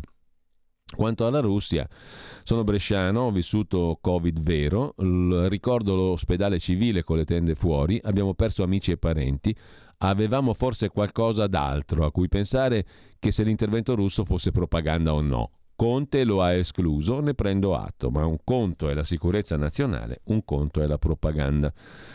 Quanto al ministro Guerini attaccato dalla Russia, mh, mm, ho grande stima del ministro Guerini, ho sempre trovato collaborazione anche a livello parlamentare perché nel mondo della difesa l'atteggiamento è bipartisan e poi Lorenzo Guerini mi sembra una persona di grande equilibrio. L'attacco contro di lui inutile, inaccettabile, come la lettera ai membri della Commissione difesa e lo dico da parlamentarista convinto. È inaccettabile si parli così a un paese democratico. Quanto alla Lega vicina a Putin, non conosco Putin, non conosco russi, mai stato in Russia, conclude Volpi. La mia è una posizione atlantista, per, con, per quanto condivida che la Nato abbia un gruppo di riflessione a cui partecipa anche Marta Dassù per rivedere obiettivi e perimetri. Intanto è giallo sul taglio delle accise per fare un passo indietro alla questione fisco. Il decreto del governo per abbassare il prezzo dei carburanti ancora non è stato pubblicato in gazzetta ufficiale. Il ministro Patuanelli assicura che uscirà oggi. Le confindustrie del nord attaccano. Insoddisfazione e preoccupazione. Sull'aumento del costo dell'energia la Procura di Roma ha aperto un fascicolo per manovre speculative, scrive in questo caso Il Tempo di Roma. Di Odessa abbiamo detto, il Corriere della Sera si occupa con Marta Serafini.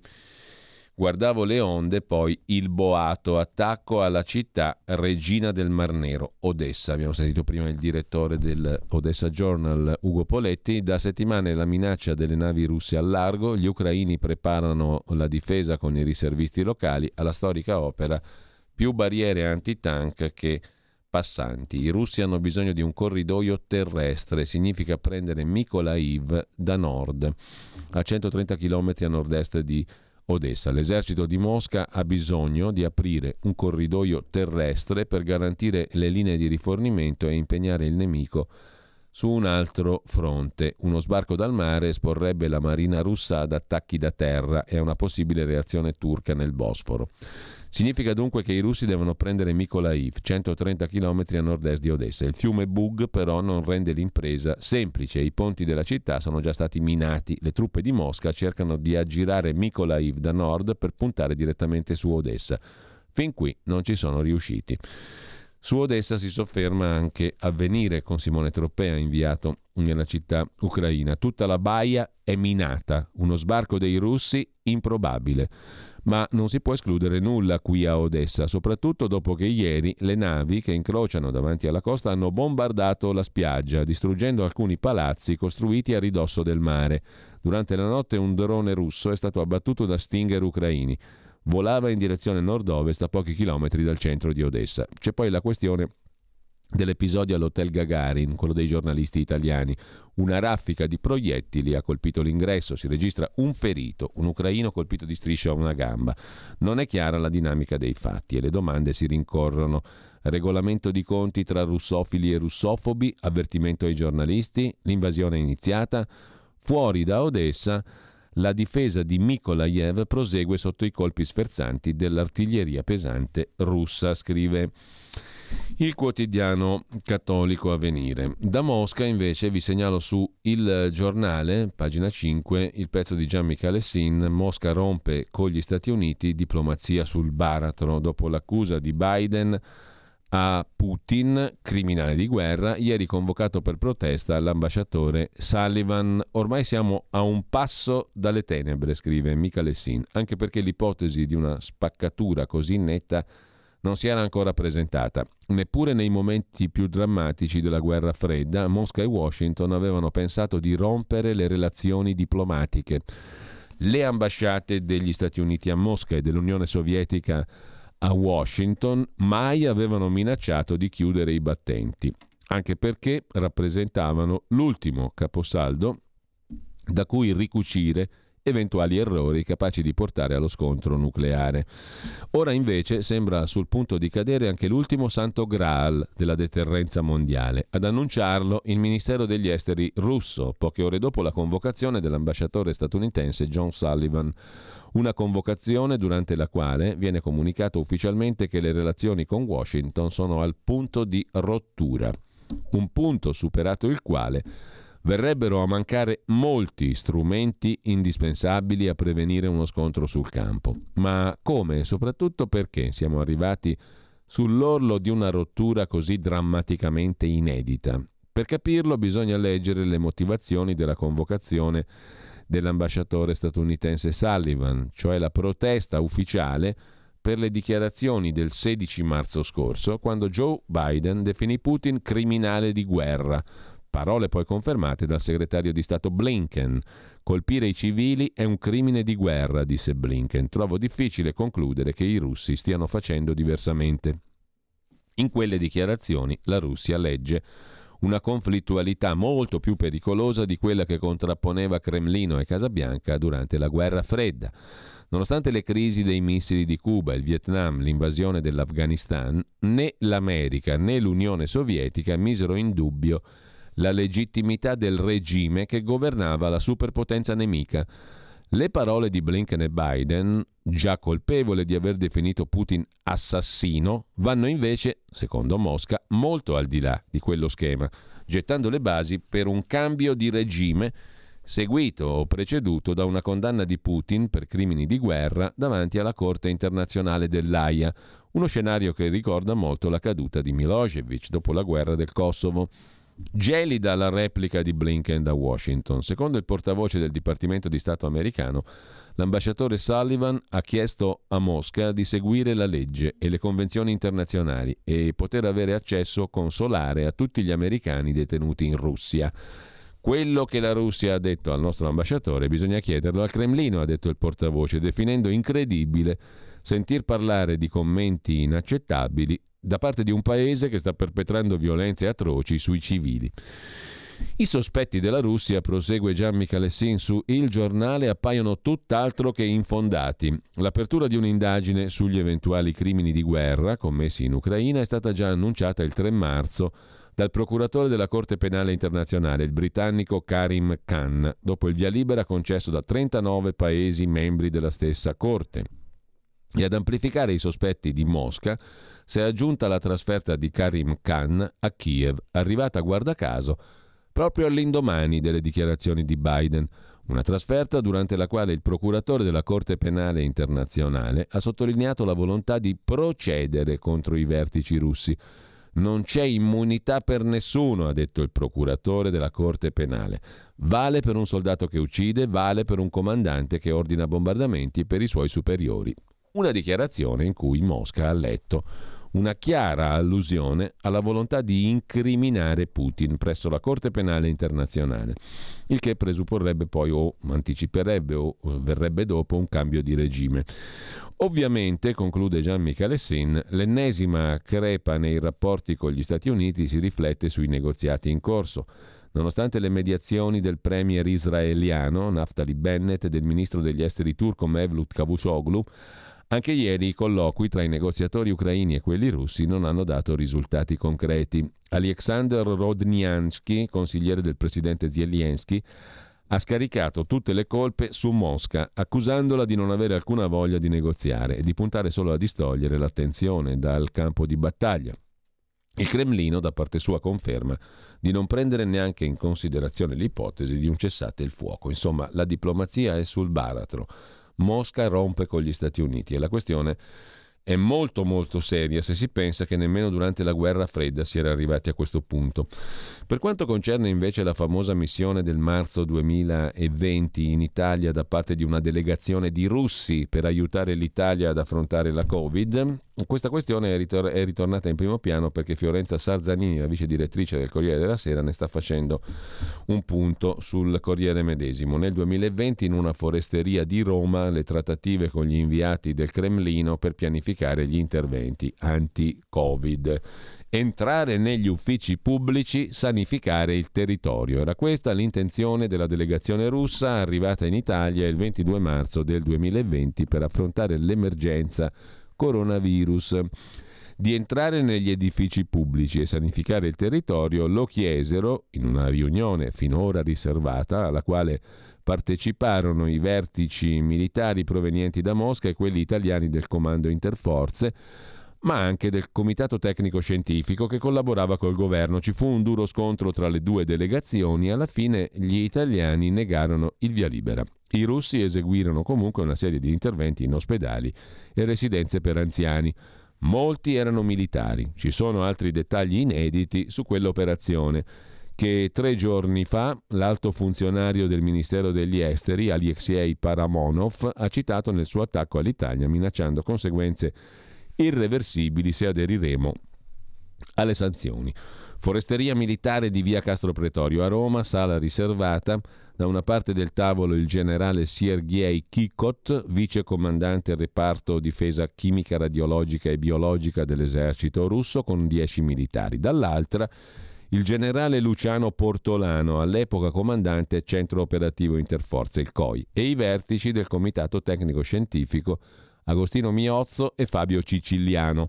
La richiesta di pianificare le attività che potevano essere svolte dal contingente russo in Italia arriva da Palazzo Chigi. Il generale russo Kikot è esplicito.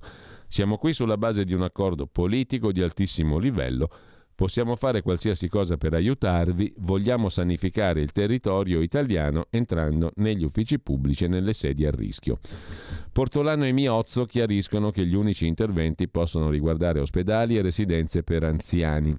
Kikot insiste, la riunione viene interrotta, Portolano si consulta coi colleghi, la trattativa va avanti per ore e alla fine si dice no ai russi.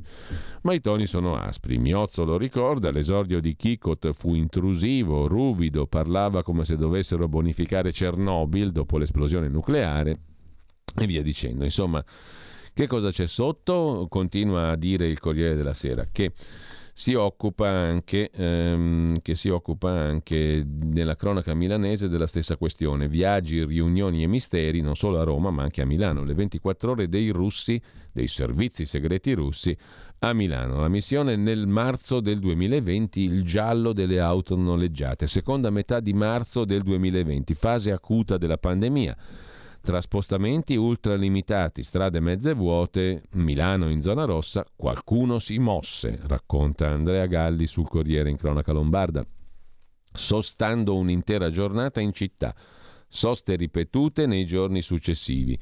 Erano 72 donne e uomini russi, militari e dei servizi segreti, la maggioranza dei componenti della delegazione spacciata per missione internazionale soccorso contro il Covid e invece organizzata da Mosca per altri motivi, accolta senza riserve dal governo italiano, con evidenti anche se segrete finalità di intelligence.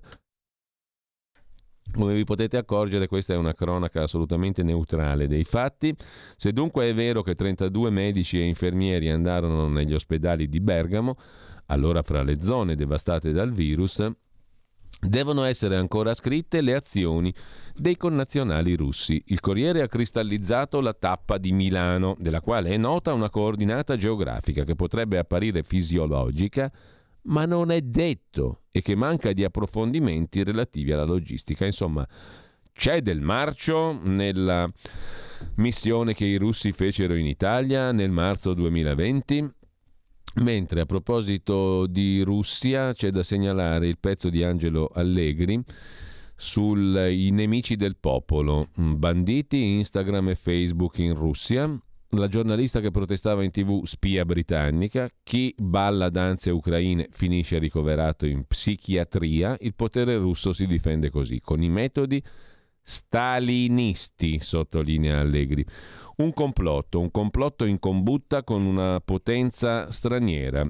Kirill Kleimoniov, direttore delle news del primo canale della TV russa, ieri lo ha spiegato ai telespettatori. Marina Ovsiannikova, la producer che ha protestato in diretta al TG contro la guerra in Ucraina, non ha agito da sola sull'onda dell'indignazione. Appena prima aveva chiamato l'ambasciata britannica. Chi di voi parla di solito con l'ambasciata britannica? Io no, di sicuro, ha detto il direttore del primo canale della TV russa. La Ovsiannikova ha tradito il suo paese e tutti noi, ci ha tradito in modo freddo, calcolato, in cambio di un premio concordato, come Giuda coi suoi 30 denari. Il tradimento della patria, le trame straniere, mancava solo questo nell'armamentario del nuovo stalinismo russo, scrive Allegri. Secondo la Novaya Gazeta, uno degli ultimi giornali che cercano di barcamenarsi nella censura, l'espressione nemico del popolo, vrag naroda, quintessenza stessa delle purghe staliniane, è già tornata di moda nei commissariati di polizia. Si sono sentite apostrofare così, nemico del popolo, molte tra le 15.000 persone arrestate per aver protestato contro la guerra con lo stalinismo torna la paranoia, dove la guerra è pace, la libertà è schiavitù, l'ignoranza è forza, scriveva George Orwell in 1984. In Russia la guerra si chiama operazione speciale, vietato dire altro. Ieri Roskomnadzor, l'autorità di controllo dei media, ha bloccato agentura.ru, sito fin qui miracolosamente sopravvissuto di analisi dell'attività dei servizi di sicurezza.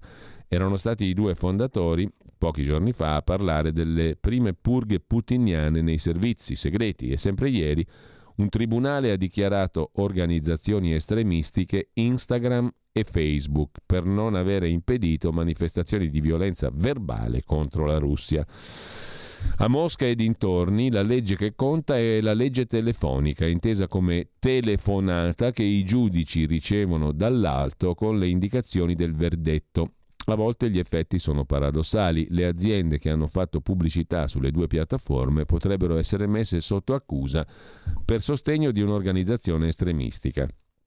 Lo stesso potrebbe accadere a chi distribuisce biglietti da visita con l'indicazione dei propri indirizzi sui due social media. A discuterne erano un paio di giornali dedicati al mondo del business, ma è nella repressione della gente comune che il potere sembra dare il peggio. Il regime autoritario sta conducendo due campagne, scrive Andriei Kolesnikov, analista politico e editorialista della rivista Tempi Nuovi. La prima è l'operazione militare speciale fuori dai confini russi, la seconda è un'operazione speciale contro il popolo russo. Tra gli arrestati dei giorni scorsi, una manifestante passeggiava con un cartellone completamente bianco.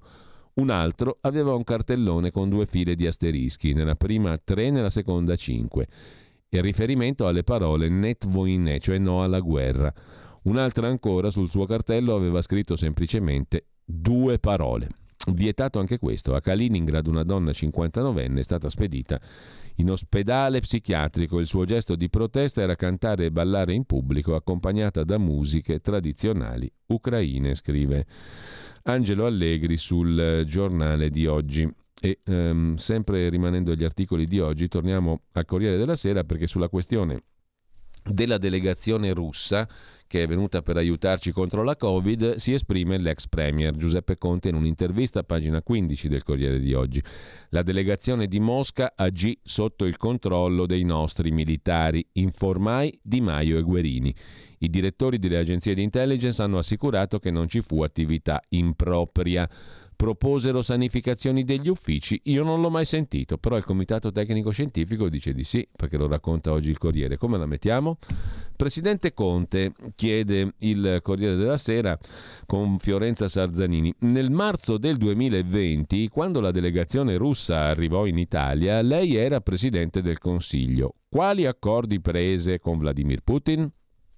Risponde Giuseppe Conte, in quei giorni di massima emergenza pandemia ebbi colloqui con i leader di tutto il mondo che mi cercarono per manifestare solidarietà per quanto accadeva in Italia e per aiutarci. Tra questi anche Putin, che si offrì di mandare personale specializzato. Mi disse che loro avevano maturato grande esperienza sulla pandemia perché avevano avuto la SARS. Noi eravamo in grandissima difficoltà, senza mascherine, senza ventilatori. I nostri esperti non avevano un protocollo d'azione non avevamo sequenziato il virus, ogni aiuto era ben accetto. Ne parlai col ministro della difesa Guerini degli esteri Di Maio, con altri ministri. Putin mi disse che la squadra era autosufficiente, tutto si è svolto con il nostro controllo militare. Dopo le minacce all'Italia, chiede Sarzanini, lei ritiene che tutto si svolse in maniera regolare? I direttori delle agenzie di intelligence AISE e AISI, risponde Giuseppe Conte, hanno assicurato che non c'è mai stata attività impropria che ha travalicato dai confini sanitari. Lo hanno riferito anche di fronte al Copasir, specificando che l'attività dei russi si è svolta nei limiti concordati con le autorità sanitarie. Le insinuazioni, i dubbi e le perplessità fuori luogo.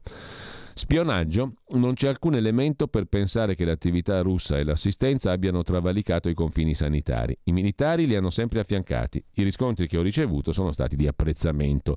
Voler rileggere in modo strumentale, senza elementi concreti, quello che accadde due anni fa alla luce del conflitto attuale è fuorviante. Eppure il capomissione Sergei Kikot propose alla delegazione italiana di sanificare gli edifici pubblici. Non ho mai sentito questa cosa, nessuno me ne ha mai parlato, risponde Giuseppe Conte. Quanto ai parlamentari 5 Stelle schierati con Putin che non ascolteranno Zelensky, stiamo parlando di un conflitto, risponde Conte, e come diceva Bertrand Russell, in una guerra non decide chi ha ragione, ma chi sopravvive. Io invidio chi di fronte all'escalation bellica sfodera certezze assolute e convinzioni insuperabili. Detto questo, la nostra posizione è chiara, siamo di fronte a un'aggressione ingiustificata che merita risoluta condanna che ci spinge a offrire aiuto alla popolazione ucraina. Come Movimento 5 Stelle il nostro obiettivo è far di tutto perché la follia della guerra cede il passo alla razionalità. Eh, è ancora amico di Putin, ho avuto varie occasioni per incontrarlo, molti colloqui telefonici quando ero presidente del Consiglio, non ho mai colto il disegno di attaccare l'Ucraina, anche quando l'attuazione degli accordi di Minsk è stata al centro delle nostre conversazioni. Non so cosa l'abbia spinto a questa invasione, sicuramente è un'iniziativa inaccettabile che rischia di fare molto male anche al suo popolo. Così Giuseppe Conte sul Corriere. Per quanto riguarda i medici russi, il documento che imbarazza la sinistra è che questi medici russi che, venirono, che vennero in Italia nel 2020, nel marzo del 2020 per aiutare contro il coronavirus, in realtà, secondo Libero, fecero molte critiche alla gestione governativa PD della pandemia. Quanti errori sul Covid. La relazione finale dopo la missione in Italia per aiutarci con la pandemia, da parte dei russi la relazione, parla di ritardi nelle scelte che hanno avuto conseguenze gravi e certi politici stringevano mani in giro. Le cose sono un po' più chiare, scrive Libero con Massimo Sanvito, le risposte stanno nelle carte nero su bianco. Perché le reazioni piccate di Letta e Gori? Perché sono arrivati a mettere in dubbio la buona fede dei russi nella missione anti-Covid a Bergamo del marzo 2020, quando sbarcò a pratica di mare un contingente militare russo composto da 13 quadri reattori con 104 militari e due civili, tra i più noti epidemiologi russi, Natalia Psiennikaya e Alexander Siemenyov. Ci sono le loro firme sulla relazione finale della missione russa. Il giudizio, per farla breve, è questo. Secondo i russi, i politici del PD avevano preferito stringere mani in giro, cene, aperitivi, invece che preoccuparsi del virus. Sono queste anche le radici della polemica attuale con Alexei Paromonov, il direttore del Dipartimento europeo del Ministero degli Esteri russo, che ha minacciato conseguenze irreversibili se l'Italia continuasse con le sanzioni. Si legge nel documento scritto dai russi dopo la permanenza in Italia. Già il 31 gennaio l'Italia, primo tra i paesi dell'Unione Europea, ha deciso di interrompere i viaggi aerei con la Cina. Lo stesso giorno il governo italiano ha dichiarato un'emergenza di sei mesi, misure giustificate. Successivamente il Paese ha impiegato un po' di tempo per, per sviluppare una strategia. Questo tempo ha avuto un impatto molto critico. Al governo c'erano PD e 5 Stelle. Il documento ripercorre quella che fu definita la bomba biologica creata dalla partita di Champions League Atalanta-Valencia a San Siro, i primi decessi per Covid, zone rosse in Lombardia e Veneto, il blocco del paese l'8 marzo. I due esperti russi nella relazione scrivono quando l'Italia comincia a soffrire di un'acuta carenza di personale medico, a inizio marzo, il governo recluta circa 20.000 tra medici in pensione e specializzandi. I medici più anziani, con malattie concomitanti sono di nuovo nei ranghi, rischiando le loro vite. Attrarre studenti che non hanno esperienza riduce il livello di controllo delle infezioni negli ospedali.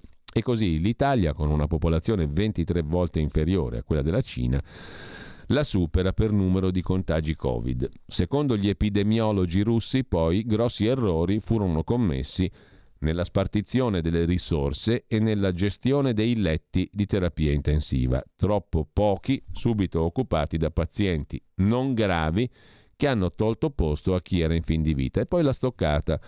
È significativo, scrivono gli esperti russi, che alla fine di febbraio 2020 alcuni noti politici italiani, nonostante la promozione dell'autoisolamento, la distanza sociale, le misure igieniche prioritarie, hanno organizzato un incontro con strette di mano pubbliche a Milano per spiegare che l'economia non avrebbe dovuto fermarsi a causa del virus. Questo comportamento ha portato a un triste risultato. Una settimana dopo uno di questi politici è risultato positivo al Covid ed era naturalmente Nicola Zingaretti, all'epoca segretario del Partito Democratico, giunto a Milano per l'aperitivo col sindaco Beppe Sala. Milano non si ferma. Due giorni dopo l'arrivo in Italia della delegazione russa ci fu un incontro tra Sergei Kikot, vicecomandante reparto difesa chimica, radiologica e biologica, e il generale italiano Portolano, all'epoca comandante del comando operativo interforze, e i vertici del comitato tecnico scientifico Miozzo e Ciciliano, quelli di cui parla anche il Corriere della Sera. Ebbene, il russo Kikot fu tranchant. Dobbiamo sanificare l'intero territorio italiano entrando negli uffici pubblici e nelle sedi a rischio. Parlo anche di accordo politico di altissimo livello. Il no dell'Italia fu secco, le sanificazioni dovevano toccare solo ospedali e residenze per anziani.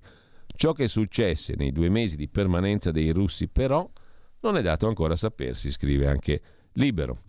A proposito di Covid, vi segnalo su Fatto Quotidiano di oggi, in ultima pagina, la rubrica antivirus della dottoressa Maria Rita Gismondo, direttore di microbiologia clinica e virologia del Sacco di Milano, a proposito delle norme anti-Covid.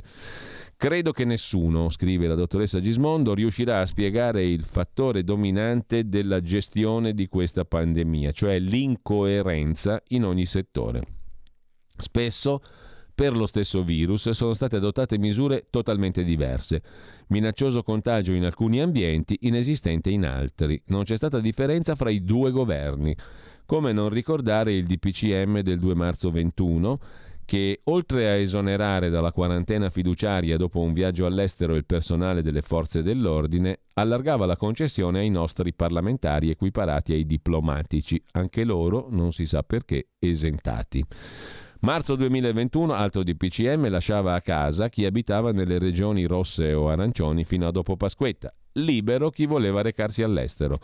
Dal 1 settembre del 21 Green Pass obbligatorio sui treni a lunga percorrenza, navi, aerei, autobus, ma non su treni regionali, tram e metropolitane. Mentre il Green Pass è stato richiesto per le attività al chiuso, si è dovuto attendere ottobre per introdurlo anche alla Camera e al Senato, dove l'età media è molto alta. È risaputo che gli anziani sono i più soggetti al Covid. Le RSA sono molto rigide nell'autorizzare l'accesso dei parenti. Badanti e babysitter hanno però potuto, in barba alle attenzioni sui bambini come fonte di contagio, per lungo tempo non avere il Green Pass. E gli ultimi DPCM? Mentre gli italiani a tutt'oggi debbono esibire il Super Green Pass per lavorare, i turisti extraeuropei possono circolare senza di questo documento. E gli ucraini possono rinunciare al vaccino ed essere ospitati da generose famiglie che spesso hanno anziani. Al cinema e in teatro con mascherine FFP2, ma le togliamo al ristorante. Qui dobbiamo esibire il Super Green Pass se siamo italiani, ma non i turisti. Mentre dal 1 al 30 aprile Niente Green Pass per negozi, parrucchieri, barbieri, uffici pubblici e banche, ma ci vorrà per entrare in piscine al chiuso per gli sport di squadra. Siamo davvero stanchi di questa continua, coerente incoerenza, scrive la dottoressa Gismondo. Mm, con ciò eh, lasciamo l'argomento Covid e mm, a proposito invece di Zelensky alla Camera ci spostiamo brevemente su Repubblica. Tra assenze, ambiguità, timori di contestazioni, Repubblica intervista un senatore comunista Emanuele Dessì, eletto coi 5 Stelle, ora simpatizzante dei comunisti di Marco Rizzo, il quale dice non ascolterò Zelensky, per colpa sua rischiamo la terza guerra mondiale. Zelensky non ha nulla da dirmi, dice il senatore Dessì. La sua posizione è rispettabilissima ma di parte. La mia solidarietà va al popolo ucraino e non ai suoi governanti. Filo Putin no, solidarietà al popolo russo e non ai suoi governanti. Il mio è un ragionamento sociale, dice il senatore Dessì. Zelensky ha le sue colpe, non ha fatto nulla per evitare la guerra. Doveva impedire che i suoi battaglioni aggredissero chi invocava l'autonomia del Donbass. È come se da noi in passato il capo del governo, Renzi o Berlusconi, avesse mandato l'esercito contro la Lega che chiedeva l'autonomia di Lombardia e Veneto. Sono neutrale, non giustifico l'invasione, ma non vado a legittimare con la mia presenza un leader che chiede la no-fly zone. Non ho nessuna stima di Putin, prosegue De sì, mi interessa il destino dell'Italia. Rischiamo la terza guerra mondiale per il protagonismo di Putin, Zelensky e il governo statunitense. Noi saremo i primi a pagare, come dimostrano le minacce russe. Il Cremlino non vuol prendersi tutta l'Ucraina? domanda Concetto Vecchio e risponde il senatore De Sì. Se fossi stato al posto di Putin avrei adottato le stesse sanzioni assunte dall'Occidente nei suoi confronti. Avrei decuplicato il prezzo del gas. Se il Messico e il Canada avessero aderito al patto di Varsavia, gli Stati Uniti cosa avrebbero fatto? Se i cinesi installano una base di fronte alla Florida, Biden sta a guardare? Quanto alla Bielorussia, Lukashenko vorrebbe rimanere neutrale, ma se lo costringeranno si schiererà con la Russia. Perché in Italia è l'unico paese in Europa dove esiste un forte nucleo pro Putin? Io non lo sto difendendo, controbatte il senatore Dessì. Cerco di capire, faccio il politico e non il missionario. Se, ho capito che non si legittima una sola parte nel conflitto. È stato aggredito un popolo o Zelensky? Sono solidale con quel popolo, è giusto dargli sostegno, dice Dessì, e aiuti, ma ho tre figli e in guerra per Zelensky non ce li mando. Invio di armi assolutamente no, alimentano il conflitto. Gli ucraini li capisco, anch'io sono stato sempre vicino ai partigiani, la lotta è impari, Kiev non può che soccombere, il suo presidente Zelensky la deve smettere di chiedere aiuti militari perché ormai l'invasione c'è stata. Quanto al fatto che Putin possa allargarsi in altri paesi, ma che gli frega a Putin del resto d'Europa? L'ha visto che va in giro col giubbotto da 12.000 euro? Domanda il senatore De Sì. Così su Repubblica mm, il richiamo di Salvini, leghisti tutti in aula, ma almeno dieci, scrive in retroscena Repubblica, sono pronti a sfilarsi. L'ala filorussa non ci sta, diserteranno la seduta Pillon, Murelli, Siri, Comencini e altri. Giorgetti assente per impegni a Maranello. Mm, vengono fatti i nomi appunto di Armando Siri, Simone Pillon, Vito Comencini eh, mentre saranno presenti Salvini Molinari, eccetera, eccetera. Caccia all'assente, perché quello è amico di Putin, è un infamone. Con ciò eh, ci fermiamo un attimo, sono le 9.31, piccola pausa, poi alle 10 vi ricordo parliamo soprattutto di fisco con il vicepresidente della Commissione Finanze Alberto Gusmeroli.